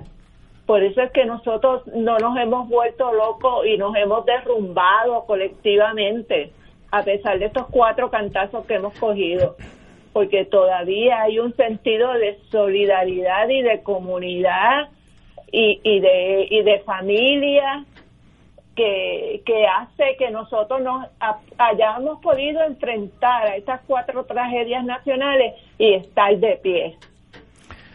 Mira, extraordinario. Ignacio, Arturo. Yo, este, es, es que Wilma menciona algo que yo quería señalar, y es precisamente que hablábamos ahorita en las locuciones, que en las intervenciones tuyas y con Marilu y demás, en el sentido de que el asunto de la dependencia, el país dependiente, el estigma que han impuesto sobre alternativas y el proamericanismo, etcétera. Pero mira, yo creo que hay una gran esperanza. Yo creo que las generaciones de Doña Yuya ya van pasando y en decadencia y en son cada vez menos. Y yo creo que un reflejo de eso no es tan solo el verano del diecinueve, sino también las elecciones que hemos acabado de tener en el noviembre tres de este año. Pues, ¿por qué? Por la diversidad eh, en las en los puestos electivos que han surgido, sobre todo a nivel de nuestra legislatura, ¿verdad? Y vemos que aquí hubo mucho cruce, que hubo muchos votos distintos a como se ha venido votando en las últimas décadas en Puerto Rico. Y hay una gran esperanza precisamente en lo que señala Wilma, en las nuevas generaciones, esa, esa atesorada juventud que tiene Puerto Rico, donde se tiró encima la responsabilidad de levantar bandera por la dignidad nacional puertorriqueña y meterse en un verano veinte diecinueve, no en las playas, sino en las calles de la capital, a sacar a un gobernador de allí. Y entonces tú tienes, tú tienes precisamente a esa juventud que, si tú haces un recuento reciente, ¿quiénes son los que se están ocupando de la agricultura? Que cada vez tienen más fincas produciendo plátanos, guineos, hortalizas. ¿Quiénes son los que están abarrotando universidades y que se, constantemente están en los estudios? ¿Quiénes son los que están levantando las pymes en Puerto Rico? Pues mira, es esa juventud. Esa es la juventud que aún, aún dentro de la colonia, con su con su activismo en un verano del diecinueve, con su activismo trasladado a las urnas en las elecciones de noviembre, con su activismo en la actividad económica, están ya comenzando a construir una nueva patria. Tenemos que ir a una pausa, regresamos. Tengo otra idea, tirarle aquí una llave inglesa a la conversación. Vamos a una pausa, amigo. Fuego Cruzado está contigo en todo Puerto Rico. ¿Sabías que personas sin síntomas pueden propagar el COVID diecinueve? El municipio de Carolina se preocupa por ti y los tuyos. Por eso, queremos que te protejas correctamente. Usa tu mascarilla cubriendo nariz y boca. No la toques mientras la tienes puesta y recuerda que menores de dos años no deben usarla. Cuando te la quites, bótalas o lávalas inmediatamente. Si eres positivo al COVID, llama a la línea confidencial de ayuda a ciudadanos positivos de Carolina al siete ocho siete, siete cero uno, cero nueve nueve cinco. Porque te queremos saludable, edúcate, protégete y evita el contagio. Autorizado por la Oficina del Contralor Electoral. Beneficiario de Medicare confirmado por Hacienda. El beneficio de dinero en efectivo en la Triple S Advantage Mastercard no es ingreso y no tributa. Que no te engañen. Usted puede llamarnos para duda o rechazar este beneficio. Rechazar este beneficio no afectará su elegibilidad al plan o cualquier otro beneficio en su cubierta. Radio Paz te ofrece el mejor motivo para levantarte temprano y disfrutar el comienzo de un nuevo día de lunes a viernes con Enrique Liboy y Radio Paz en la mañana. La dosis perfecta de noticias, deportes y éxitos musicales de todos los tiempos, humor y curiosidades, calendario de actividades y tus peticiones musicales por el siete ocho siete, tres cero cero, cuatro nueve ocho dos. Conéctate con el ocho diez A M de lunes a viernes con Enrique Liboy y Radio Paz en la mañana. Fuego Cruzado, el programa de más credibilidad en la radio puertorriqueña, es ahora la tribuna abierta de análisis noticioso, con diversas perspectivas que exploran el trasfondo de lo que acontece a diario y cómo nos afecta. Escucha Ignacio Rivera y sus panelistas invitados de lunes a viernes en Fuego Cruzado, en transmisión diferida a las diez de la noche por Oro noventa y dos punto cinco F M. Fanático del deporte, la mejor información y el mejor análisis lo escuchas los sábados a las dos de la tarde por Impacto Deportivo con Javier Sabat y el más completo elenco en deportes por Radio Paz ocho diez A M y en las redes sociales Facebook, Impacto Deportivo, Radio P R, Twitter e Instagram, Impacto underscore Deport. Juntos, impactando el deporte nacional. Y ahora continúa Fuego Cruzado.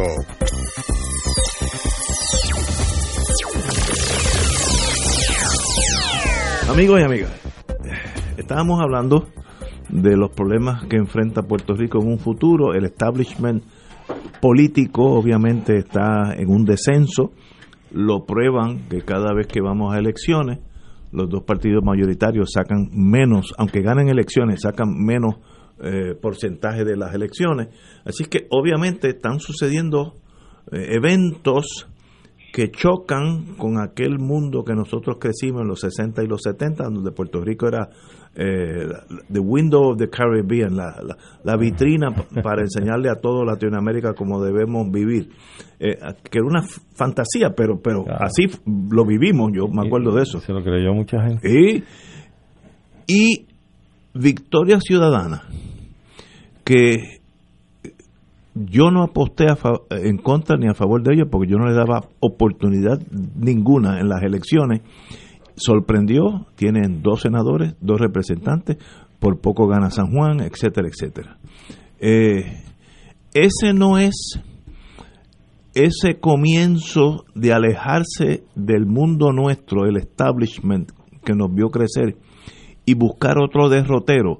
No sé si Victoria Ciudadana girará a la izquierda o a la derecha o, no, o seguirá por el mismo medio, no sé, pero ¿qué representa esa, esos números sorprendentes de un partido que no existía hace dos años? Arturo. Pues mira, Ignacio, para comenzar yo creo que hay que definir las cosas como yo creo que las veo y que son. Victoria Ciudadana es un conjunto de gente que, que son de, de naturaleza conservadores, y son unos conservadores que en un momento dado pudieron haber estado Eh, dentro de una de las estructuras políticas tradicionales, y mucho se comentó que probablemente eran afectos al P N P, ¿verdad? Bien probablemente, este, pero ciertamente, ciertamente, la configuración de estas personas son personas eh, conservadoras de unos conceptos muy estrictos eh, que chocan incluso con muchos de los avances que social y legalmente se han conseguido por distintos sectores en nuestra sociedad. No obstante, hay un denominador ahí, y es que son desafectos de esa, de esa jerarquía que han dominado al país y la política en el país. Son desafectos del espectáculo que ha estado dando la gobernadora y el presidente del Senado en estos días, con el tiritápate que tiene con relación a los nombramientos y al consejo y consentimiento del Senado en los mismos.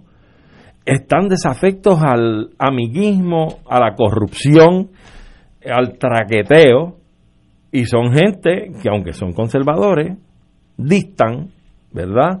Se, se separan, se aíslan de ese, de ese estilo. Por lo tanto, son gente pues que tú tienes que saber que en términos de toma de posición o de decisiones, pues van a tener un, un norte más o menos de acuerdo a los valores que ellos representan. Pero, en efecto, son personas que no cuadran con ese liderato político del que tal vez en alguna ocasión ellos hicieron coro o les dieron su apoyo. Así también las cosas, tenemos que entonces mirar hacia el otro espectro de, de, de los partidos minoritarios. Y vemos la gran demostración que ha hecho el Partido Independentista Puertorriqueño, es. que es una demostración histórica con la candidatura del compañero Juan Dalmao. Eh, yo creo que en los anales de nuestra historia moderna es cuando una de las ocasiones que el Partido Independentista saca más sufragios en una elección general, y a la misma vez tenemos que entonces tirar una radiografía de lo que representa el movimiento de Victoria Ciudadana.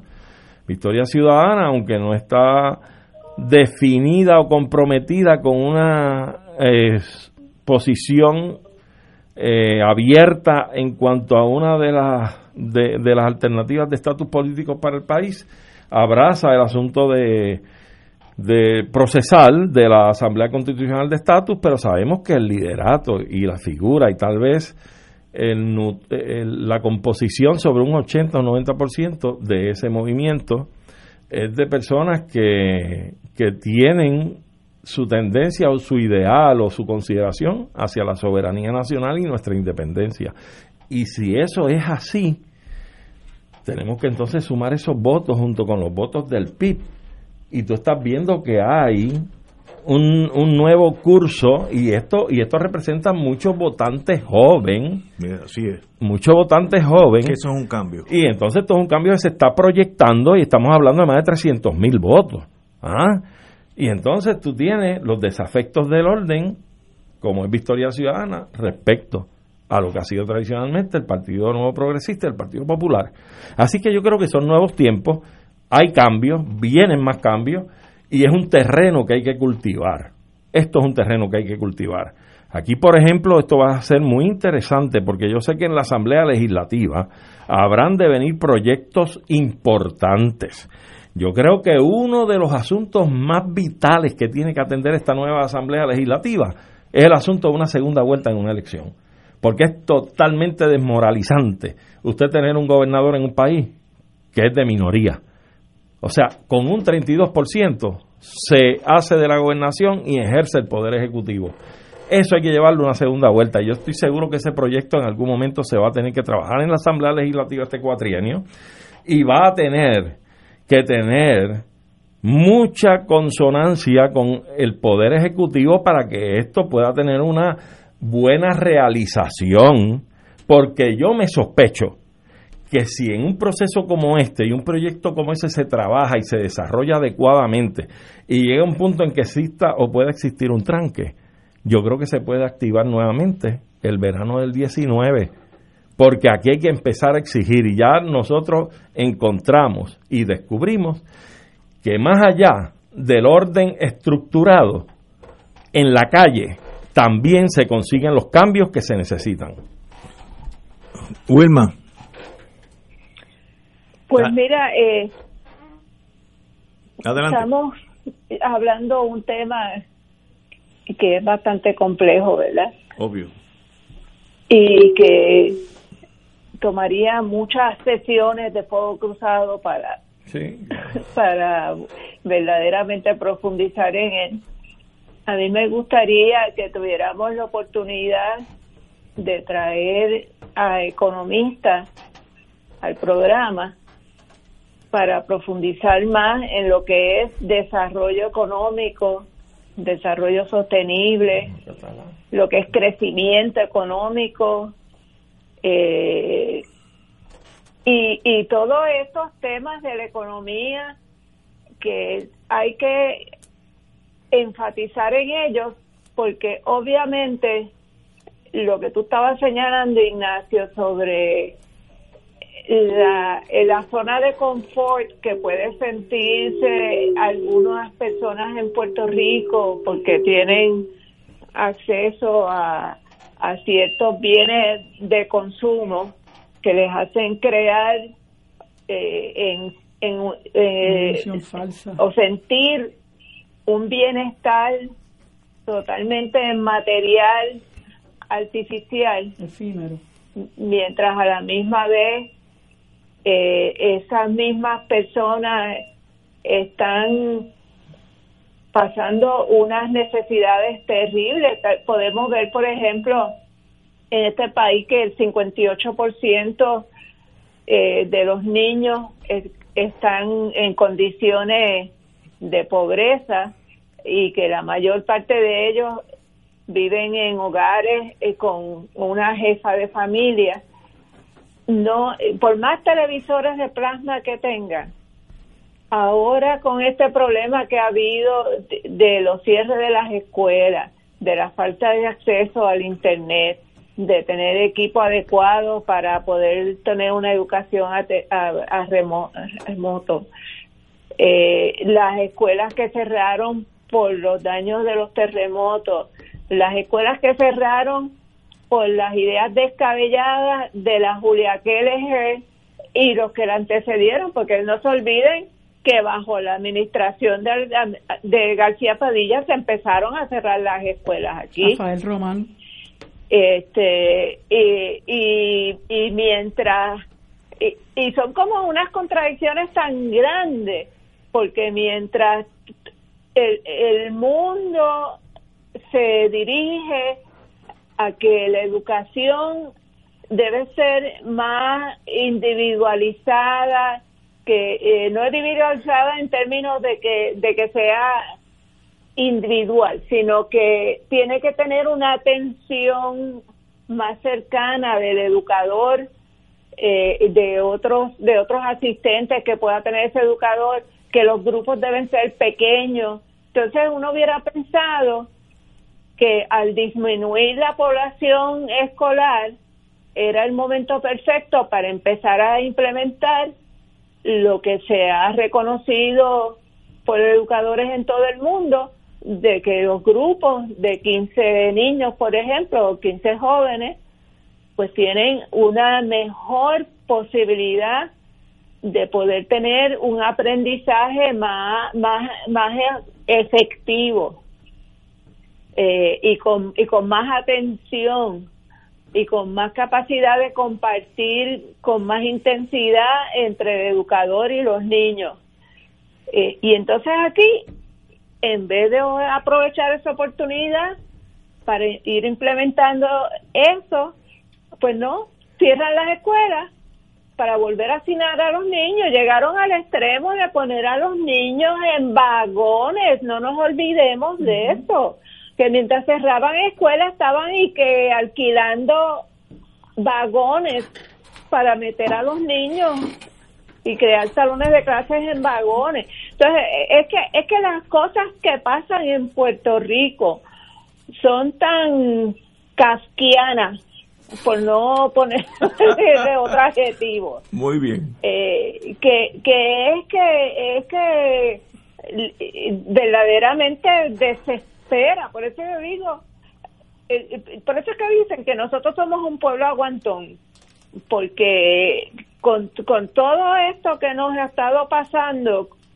eh, con estas decisiones absurdas, absurdas de política pública que se toman en este país, con esos eh, dirigentes de agencias eh, que han resultado ser tan nefastos para, para, para inclusive implementar una política pública que, aunque no sea perfecta, podría por lo menos beneficiar de alguna manera, pues pues simple y sencillamente pues tenemos que seguir cuestionándonos. Nosotros queremos seguir como pueblo, seguir viviendo en estas situaciones y con estos lideratos políticos y con este sistema político y en esta colonia. Yo creo que, que, que el, el momento definitorio está ya pasado. Pero y que la... tenemos que, que, que trabajar en atender cómo vamos a salir de esto ya. Y, y el advenimiento de Victoria Ciudadana no es un, un reflejo de este malestar al status quo. Claro que sí, el problema que tiene es mi crítica, que al ellos adoptar una posición tan conservadora con la cuestión del estatus, eh, pues tú, tú, tú, hay, hay tanto, hasta tanto tú puedes hacer dentro de lo que tenemos, dentro de la colonia, dentro de la constitución del Estado Libre Asociado, dentro de la relación colonial. Eh, hay unos límites a lo que tú puedes cambiar, a las reformas que tú puedes lograr. No, no estoy diciendo que no se deban hacer. Yo creo que sí, que es importante que tengamos gente buena en la administración, que tengamos gente excelente en la legislatura, como Ana Irma Rivera Lacén, como Rafael Bernabe, como Mariana Nogales. No conozco al joven Rafael Berto Márquez, pero me imagino que debe ser una buena persona también. Este, pero eso se queda en, en, en tal vez pasar alguna legislación, en poder influir en algunos nombramientos, pero el, el problema estructural que es la colonia la relación de dependencia, la falta de un desarrollo económico sostenible, eso no lo vamos a re resolver bajo el Estado Libre Asociado ni bajo el Estado cincuenta y uno. Eso lo tenemos que meter mano nosotros con los poderes de la soberanía. Muy bien, compañera, lo que estamos hablando aquí, ¿cómo se llega a eso? Tenemos que ir a una pausa. Marilu está aquí chequeando su carpeta y cuando, regre eh, cuando regresemos ella va al aire. Vamos a una pausa, amigos. Fuego Cruzado está contigo en todo Puerto Rico. Restaurante Marisquería Reina del Mar y Restaurante Mar del Caribe se han unido para ofrecerle la más extensa variedad en platos, calidad y sabor en mariscos frescos y carnes. Ordena de nuestro menú y ofertas especiales para los días festivos. Llama al siete ocho siete, cinco cuatro cinco, cinco cero dos cinco. Estamos localizado en la calle Eloísa, Punta Las Marías, abierto de martes a sábados desde las doce del mediodía y los domingos. Ordena para llevar. siete ocho siete, cinco cuatro cinco, cinco cero dos cinco. Restaurante Marisquería Reina del Mar y Mar del Caribe, dando sabor a Puerto Rico, les desea muchas felicidades. ¿Sabías que personas sin síntomas pueden propagar el COVID diecinueve? El municipio de Carolina se preocupa por ti y los tuyos. Por eso, queremos que te protejas correctamente. Usa tu mascarilla cubriendo nariz y boca. No la toques mientras la tienes puesta y recuerda que menores de dos años no deben usarla. Cuando te la quites, bótalas o lávalas inmediatamente. Si eres positivo al COVID, llama a la línea confidencial de ayuda a ciudadanos positivos de Carolina al siete ocho siete, siete cero uno, cero nueve nueve cinco. Porque te queremos saludable, edúcate, protégete y evita el contagio. Autorizado por la Oficina del Contralor Electoral. Radio Paz te ofrece el mejor motivo para levantarte temprano y disfrutar el comienzo de un nuevo día de lunes a viernes con Enrique Liboy y Radio Paz en la mañana. La dosis perfecta de noticias, deportes y éxitos musicales de todos los tiempos. Humor y curiosidades, calendario de actividades y tus peticiones musicales por el siete ocho siete, tres cero cero, cuatro nueve ocho dos. Conéctate con el ocho diez A M de lunes a viernes con Enrique Liboy y Radio Paz en la mañana. Te invitamos todos los domingos a la una de la tarde por Radio Paz ocho diez A M y los sábados a las siete de la mañana por Oro noventa y dos punto cinco, Cuidando la Creación, con la hermana Lisi y sus colaboradores, entrevista, mensajes educativos y dándole voz a grupos que ayudan a cuidar la creación en el mundo. Recuerda, por Radio Paz ocho diez A M, una de la tarde, domingo, sábado por Oro noventa y dos punto cinco F M a las siete de la mañana.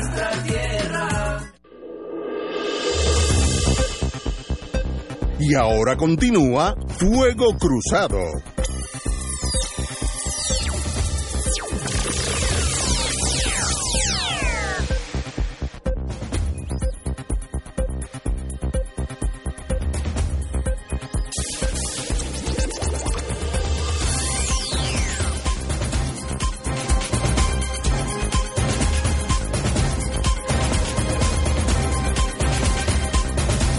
Amigos, amigas, varios compañeros me han indicado que ellos eran de otros partidos populares, estadistas, y que votaron por Victoria Ciudadana por, por un, un escarmiento que querían darles al establishment. Eso no es lo que estamos hablando. Eso es que no es que ya haya un cansancio de nosotros que toda una vida adulta hemos votado, en el caso mío azules, en otros casos colorados, en otros casos independentistas. Eh, y, y, y no hay Hoy una... bien dijiste que te cansaste. No, no, eh, se cansa cualquiera, Wilma. Se cansa cualquiera. Es que, es que Ignacio ha hecho mucho uso de sus reservas y se ha mantenido ahí con las reservas. Yo te digo una cosa, eh, yo creo que, a menos que pase algo extraordinario, yo creo que ya yo voté por última vez en mi vida. Me, primero que cometí el error, aunque vinieron a casa, me tocaron a la puerta por si quería votar por adelantado. adelantado. Eh, porque la, maqui- la maquinaria del P N P estaba aceitadísima. Mm. Yo fui tan bobo, por no decir otra palabra, que dije, no, no, no, yo quiero ir presencialmente. Me chupé dos horas y, y diez minutos parado cogiendo sol, mm. cosas que jamás vuelvo a hacer en mi vida. Eso, eso no va a pasar. Por tanto, Si de aquí a cuatro años yo veo que es más de lo mismo, eh, la corrupción, eh, lo que estamos viendo ahora, eh, tratando de encajar los parientes en el gobierno, etcétera. Mire, ¿para qué votar? Vota pues distinto. Me quedo en casa. No, no, me, me quedo en casa. Que, eh, recuerda, yo soy miembro de la Guerra Fría. Votar, votar por otro partido, por otro partido, en mi caso específico, yo soy un dinosaurio. Raya en traición a la patria. Válgame, no, no, estamos hablando de cosas serias. Los complejos míos son bien serios. Hay que darte tratamiento en cuatro años, psicológico y emocional. Pero a mí me gusta rodearme de gente como ustedes, que son totalmente diferentes a mis experiencias, porque veo que existe otro Puerto Rico. Ese despertar mío comenzó cuando yo empecé a bregar con Gallizá, que para mí un enemigo era un dragón, como esos dragones chinos que botan fuego por la boca. Era un dragón tipo peligroso, y empezamos con Juan Manuel García Pasalacua, yo medio ariscado, y Gallizá me dijo, yo también, porque yo te, yo te hacía a ti un, un típico mercenario que un mataba. Sí, de eso que, y los dos estábamos equivocados. Mejor ser humano que Gallizá, de los pocos buenos seres humanos que yo he conocido, de una lealtad a la amistad absoluta. En eso era árabe, porque ese nombre es árabe. Unas lealtades a sus amigos que no, que no existe paralelo, y, y a sus ideales. Pues qué bueno que yo tuve la oportunidad de abrirme y conocer gente. Uh-huh. este La mayoría somos así. No, no, son, no, son, no, yo no tengo quejas. Hay uno que otro weirdo. Siempre su coladito. Siempre sí, sí, su colado. Sí. Este, no somos perfectos. No, no, no, como todo en la vida. Y... ahora mismo y tenemos nuestras contradicciones, ¿verdad? Pero sí. a, ahora se me hace difícil estar en círculos, círculos totalmente de derecha extrema, porque extra strength, como tú sí, dices. Sí, extra strength, porque noto, noto lo finito que es su análisis. Ustedes, ustedes dos que están, no, Wilma que está en el teléfono, ustedes tres, esos son comunistas.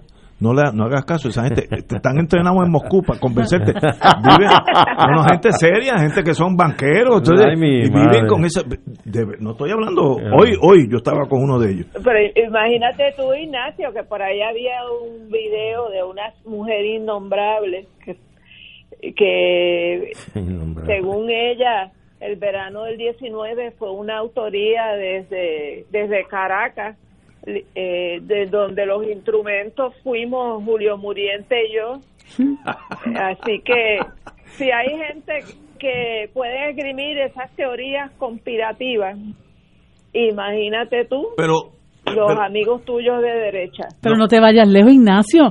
La abogada de Trump, que olvidó su ah, nombre. Sí, la de Chávez. Ah, eh, sí. Que dijo que esto era, que esto lo había eh, venido trabajando Chávez, la, el, el fraude de las elecciones de Trump. O sea, yo si no fue porque lo escuché, yo hubiera pensado que me estaban tomando ¿vacilando? El pelo realmente, pero yo escuché eh. a la pero señora. Es que en Estados Unidos hay una gama de gente ignorante. Eh, y no estoy criticando a Estados Unidos, estoy y aquí también no estoy por encima. Mira, yo puedo coger a alguien que, vi, que vive en Missouri. No, no la gente, la élite es la élite en todo el mundo, son exacto. iguales. Pero ciudadano promedio que hay una guagua en Missouri y le digo, si tú vas hacia el Atlántico, ¿qué estado te vas a tropezar? No me lo digan en orden geográfico, dime lo que te uno venga. De ellos. De, de los... La mayoría no pueden contestar. Uh-huh. Una cosa que tú dices, pero ¿cómo es posible? Y si mira hacia mira para la izquierda, hacia California, dime cuáles cuáles estados están. La mayoría no sabe. Yo me tropecé en, en la Universidad de Maryland, cuando yo, nos estábamos graduando de Aroticito, esa cosa, que bajaron la bandera del estado de Maryland. Y había compañeros míos en la formación de Maryland, nacidos, que no sabían que esa era la bandera del estado de Maryland. Eso eso yo lo viví, me marcó para siempre. Y digo, bueno, yo conozco la de Puerto Rico, y la de Adjunta yo la veo con color púrpura y verde. Lo más, oye, me sorprendió. Y es eso se llama en inteligencia continentalismo. Tu nación es tan grande que tú no necesitas hacer nada, no no no necesitas saber que Francia queda al otro lado, o Bélgica, porque es tan grande que tú te mueves mil millas en cualquier dirección y sigues en Estados Unidos. Por tanto, te genera el síndrome de que ese es el centro del mundo. para ellos. Es peor, ¿no?, que eso. Ajá. Es peor que eso. Yo recuerdo un cuatro de julio que alguien, no, no me acuerdo quién fue ahora, hicieron, se dieron la tarea de entrevistar al pueblo norteamericano eh, para preguntarle que qué estaban sí, conmemorando sí, sí. el cuatro de julio. Sí. Mucha y gente. Ninguno sabía. Sí, sí, sí. Y las cogía personas así al azar en la calle. Pero eso, no, eso es una... No sabían que habían sido colonia de Inglaterra, no sabían que habían luchado por la independencia de su país, no que la sabían lucha que, fue, que la lucha fue armada. La independencia de su país. Mire que armada, Estados Unidos es un país pacífico. Mira, pero, pero hablando de eso que dice Wilma y de eso que, que comentas tú, de que hay personas que te, que te plantean que es bueno escuchar, ¿verdad? Y, y que tú también entiendes yo, yo que también, es bueno muy saludable otras cosas. Pues yo tengo que reconocer que este programa nos da la oportunidad de hablar de muchas cosas que no podemos, de las que no podemos hablar en otros espacios porque sencillamente no se nos da la oportunidad. Y cuando nosotros podemos darle a la gente nuestro, nuestra eh, forma de pensar, hablar desde otra perspectiva, hablar desde, desde otra experiencia, y la gente se muestra receptiva, la gente va cambiando porque va conociendo otras, va teniendo otros elementos de juicio, va conociendo otros otros eh, pormenores del tema del que se está hablando y la gente va ampliando sus horizontes y creciendo, ¿no? En, en conciencia, como yo le digo. Eso pasó con el asunto de la Junta. Cuando la Junta llegó aquí, Eh, todo el mundo hablaba de que la Junta iba a acabar la corrupción, iba a, a poner en cintura a los corruptos, iba a arreglar las cosas. A cuatro años y medio de la Junta, nosotros estamos cada día peor. O sea, la Junta acaba de aprobar un, un eh, el contrato este de Luma, que también lo sancionó este, otra de nuestras enemigas, que es la juez Laura Taylor Swain, y ahora resulta que va a haber que la Autoridad de Energía Eléctrica que está que está quebrada tiene que conseguir ochocientos y pico millones de pesos para ponérselos en las manos a ellos para las operaciones. Este, y entonces, al sol de hoy, cuatro años y medio después, de mu- después de mucho trabajo, después de mucha lucha, después de, de mucho este eh, diseminar la información, hoy la gente se ha dado cuenta de lo que es la Junta.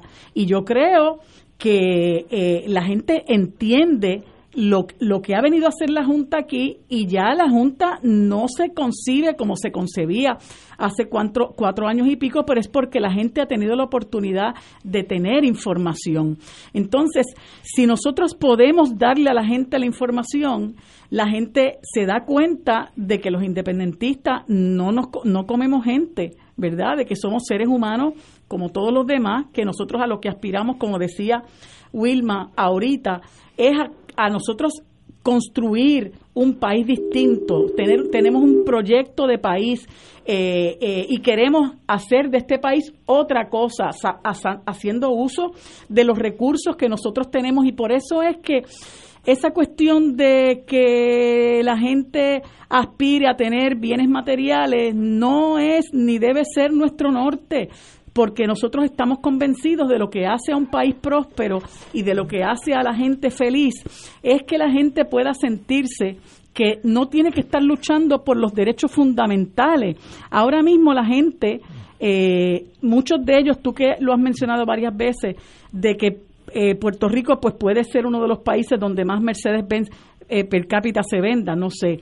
Pero hay mucha gente que no está pendiente de eso. Hay mucha gente que está sufriendo porque no tiene, como decía Wilma ahorita, derecho a la Internet, que ya se considera un derecho urma, ur, eh, humano, porque no tienen qué comer, porque tienen un toldo azul, porque no tienen acceso a servicios de salud, porque no tienen transportación, porque viven apiñados en un espacio muy pequeño, porque no tienen una vivienda digna, porque no tienen una serie de derechos que otros países les garantizan. ¿Por qué? Porque han echado mano de los poderes que tienen para Eh, revertir esa ese para para utilizar esa ese, esos recursos que les dan esos poderes para bien de su gente, ¿verdad? Para para para hacerles una vida eh, que donde la gente pueda estar en paz. Y yo soy de las personas que piensa que a mí no me importa si yo me quedo sin carro pero si el Estado me da un buen sistema de transportación pública, pues me puedo mover. O sea, yo no tengo que tener un carro para ser feliz. Mira la ciudad de Nueva York, por ejemplo. La gran mayoría de la gente en la ciudad de Nueva York no tiene carro, pero se mueven en un sistema de transportación eficiente. En la misma Caracas, yo no, no sé si, si fuera de la, hasta dónde puede llegar ese metro, pero hay un sistema de transportación pública eficiente. En París hay un en, en Francia hay un sistema de transportación público eficiente. ¿Por qué aquí tenemos que estar construyendo avenidas y avenidas y avenidas y expresos y expresos y expresos?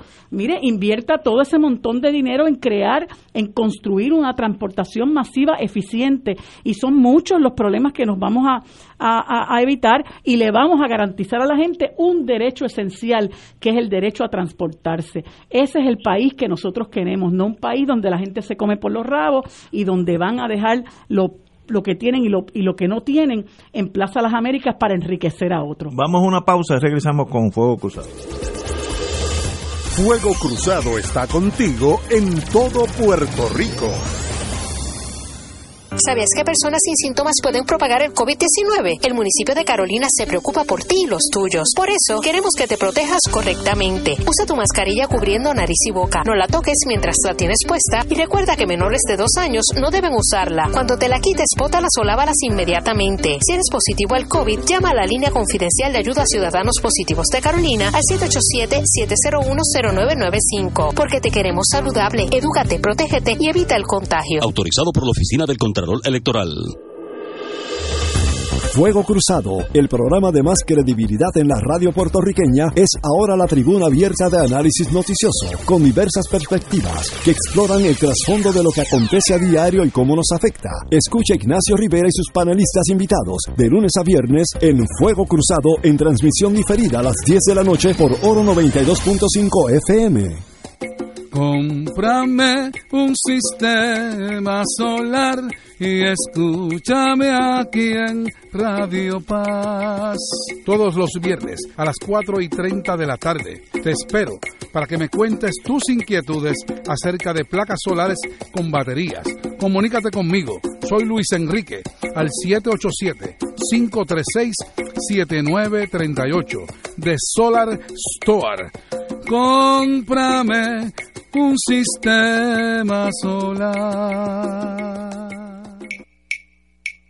De todo un poco, con Manolo Almeida, el más ameno en tus mañanas por Radio Paz ochocientos diez A M, de martes a viernes a las nueve de la mañana. Notas positivas, salud, ambiente, negocios y entretenimiento. Manolo Almeida, doctora Bárbara Bustillo y la periodista Frances Ryan. De todo un poco, martes a viernes por Radio Paz. ¡Estamos vivos!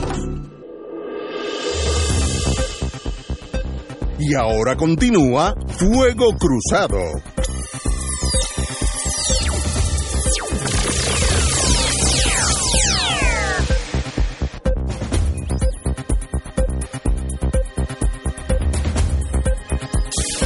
Regresamos con los sangueos de Fuego Cruzado.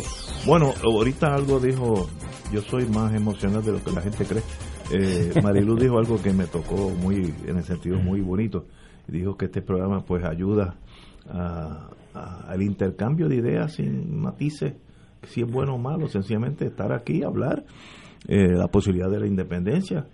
Creo que, creo que fue Arturo que dijo que debemos traer un economista. Yo creo que nosotros lo tenemos aquí, Paco, Paco Catalá. Catalá. Le voy a dar asignación para que presente proyecto. Cómo sería el proyecto de economía Puerto Rico independiente. Ya somos independientes, ¿y ahora qué hacemos? Y yo te voy a decir algo, Ignacio, yo estoy seguro que la lista y la fila de países en el mundo, pero sobre todo en nuestro hemisferio, que van a estar haciendo fila, tocando nuestras puertas para decirnos, aquí estamos para ayudar. Queremos un pacto con ustedes, vamos a hacer negocio de beneficio para Puerto Rico en su desarrollo como nación independiente.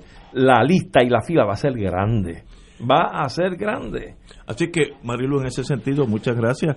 Y yo lo hago con lo mejor de la vida, aunque yo estoy eh, al otro lado de la trin- trinchera, aunque con algunas dudas. Están mirando con mucho cariño, gracias, el lado de acá. Gracias a la mala influencia de ustedes, con algunas dudas.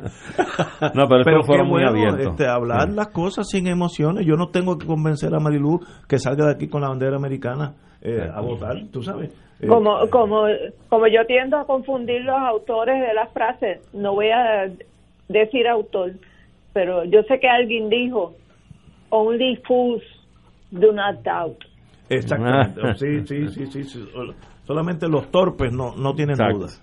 Este, hay, hay que cuestionar. Y es como si nos tuvieran miedo, es como si realmente el discurso nuestro fuera una amenaza, y lo es, ¿no? Es una amenaza al control, eh, ajá, es una amenaza al control que ellos quieren mantener sobre el sistema económico, sobre el sistema, psico, la, la psicología de la gente. Escuchar lo que muchos de nosotros tenemos que decir pone en riesgo Lo, el control que tienen y el dominio que tienen ciertos sectores en el país sobre los sobre los sobre el, cómo se mueve ahora mismo los lo, lo, los medios de comunicación. Este nos cierran las puertas a muchos de nosotros. Hay hay grandes eh, medios de comunicación que lo único que tú puedes escuchar es la gente que representa a los dos partidos principales, y esa es la visión que la gente recibe. Y entonces utilizan incluso ese control que tienen también para embrutecer la gente, porque cuando te sales de ese discurso eh, bipartidista, entonces vas a pasar a, a la pelea de, a la película de guerra, o a la novela tonta, o al eh, programa de, de entretenimiento, donde tristemente en muchas ocasiones la gente hace hasta el ridículo, ¿no? Por ganarse cualquier bobería. Eh, ese tipo de cosas. Y una de las cosas que nosotros también queremos cambiar es la utilización de los medios de comunicación, que están ahí para construir, están para ahí para educar, están ahí para edificar. Por eso la importancia de que mantengamos como un activo nuestro W I P R, que en estos días ha hecho una gran labor en términos de que están dando clases, ¿verdad? Yo he visto películas de, de la... Eh, del Instituto de, de, de, de la División de la Comunidad, del Departamento de Educación, cosas importantísimas que hemos ido perdiendo, que ellos pues tienen esa memoria, ¿no? Este, esas cosas hay que cambiarle los paradigmas a la gente, porque el progreso, como decía ahorita Wilma, el progreso no es la acumulación de bienes materiales. Eso le da a usted una satisfacción muy superficial y muy efímera. Usted se compra un carro y se cree que es el dueño del mundo, y da cuatro vueltas y busca a su familia, a sus panas, le, eh, le gusta que lo vean en el carro. A los seis meses, eh, como dicen vulgarmente, el follón se fue. Claro. Y entonces, ¿qué usted va a hacer? ¿Va a, hacer un, va, ¿Va a cambiar el carro para seguir manteniendo esa gratificación? Todo eso es superfluo. Realmente lo importante es la, la, la construcción de ese ser humano solidario, que tenga empatía con los demás, que nosotros creemos conciencia de lo importante que es eh, ayudar al colectivo, y en este sentido el colectivo es nuestra comunidad, nuestro país, y sentir que nosotros podemos aportar lo que sea que podamos aportar para construir un mejor país, y que todos podamos este, ¿verdad?, ser felices con lo poco, lo mucho que podamos aportar, tiene que ser indudablemente nuestro objetivo. No eso de que, por ejemplo, tú ves cómo se ha partido el dinero descaradamente en la Asamblea Legislativa, y por otro lado tú ves los niños que no tienen acceso al internet, niños que no pueden estudiar, gente que no tiene, lo que decíamos ahorita, eh, el derecho a servicios esenciales. Eso hay que acabarlo, pero hay que tener una nueva visión de lo que realmente, Ignacio, es progreso. Que conste mi repudio a la pantomima.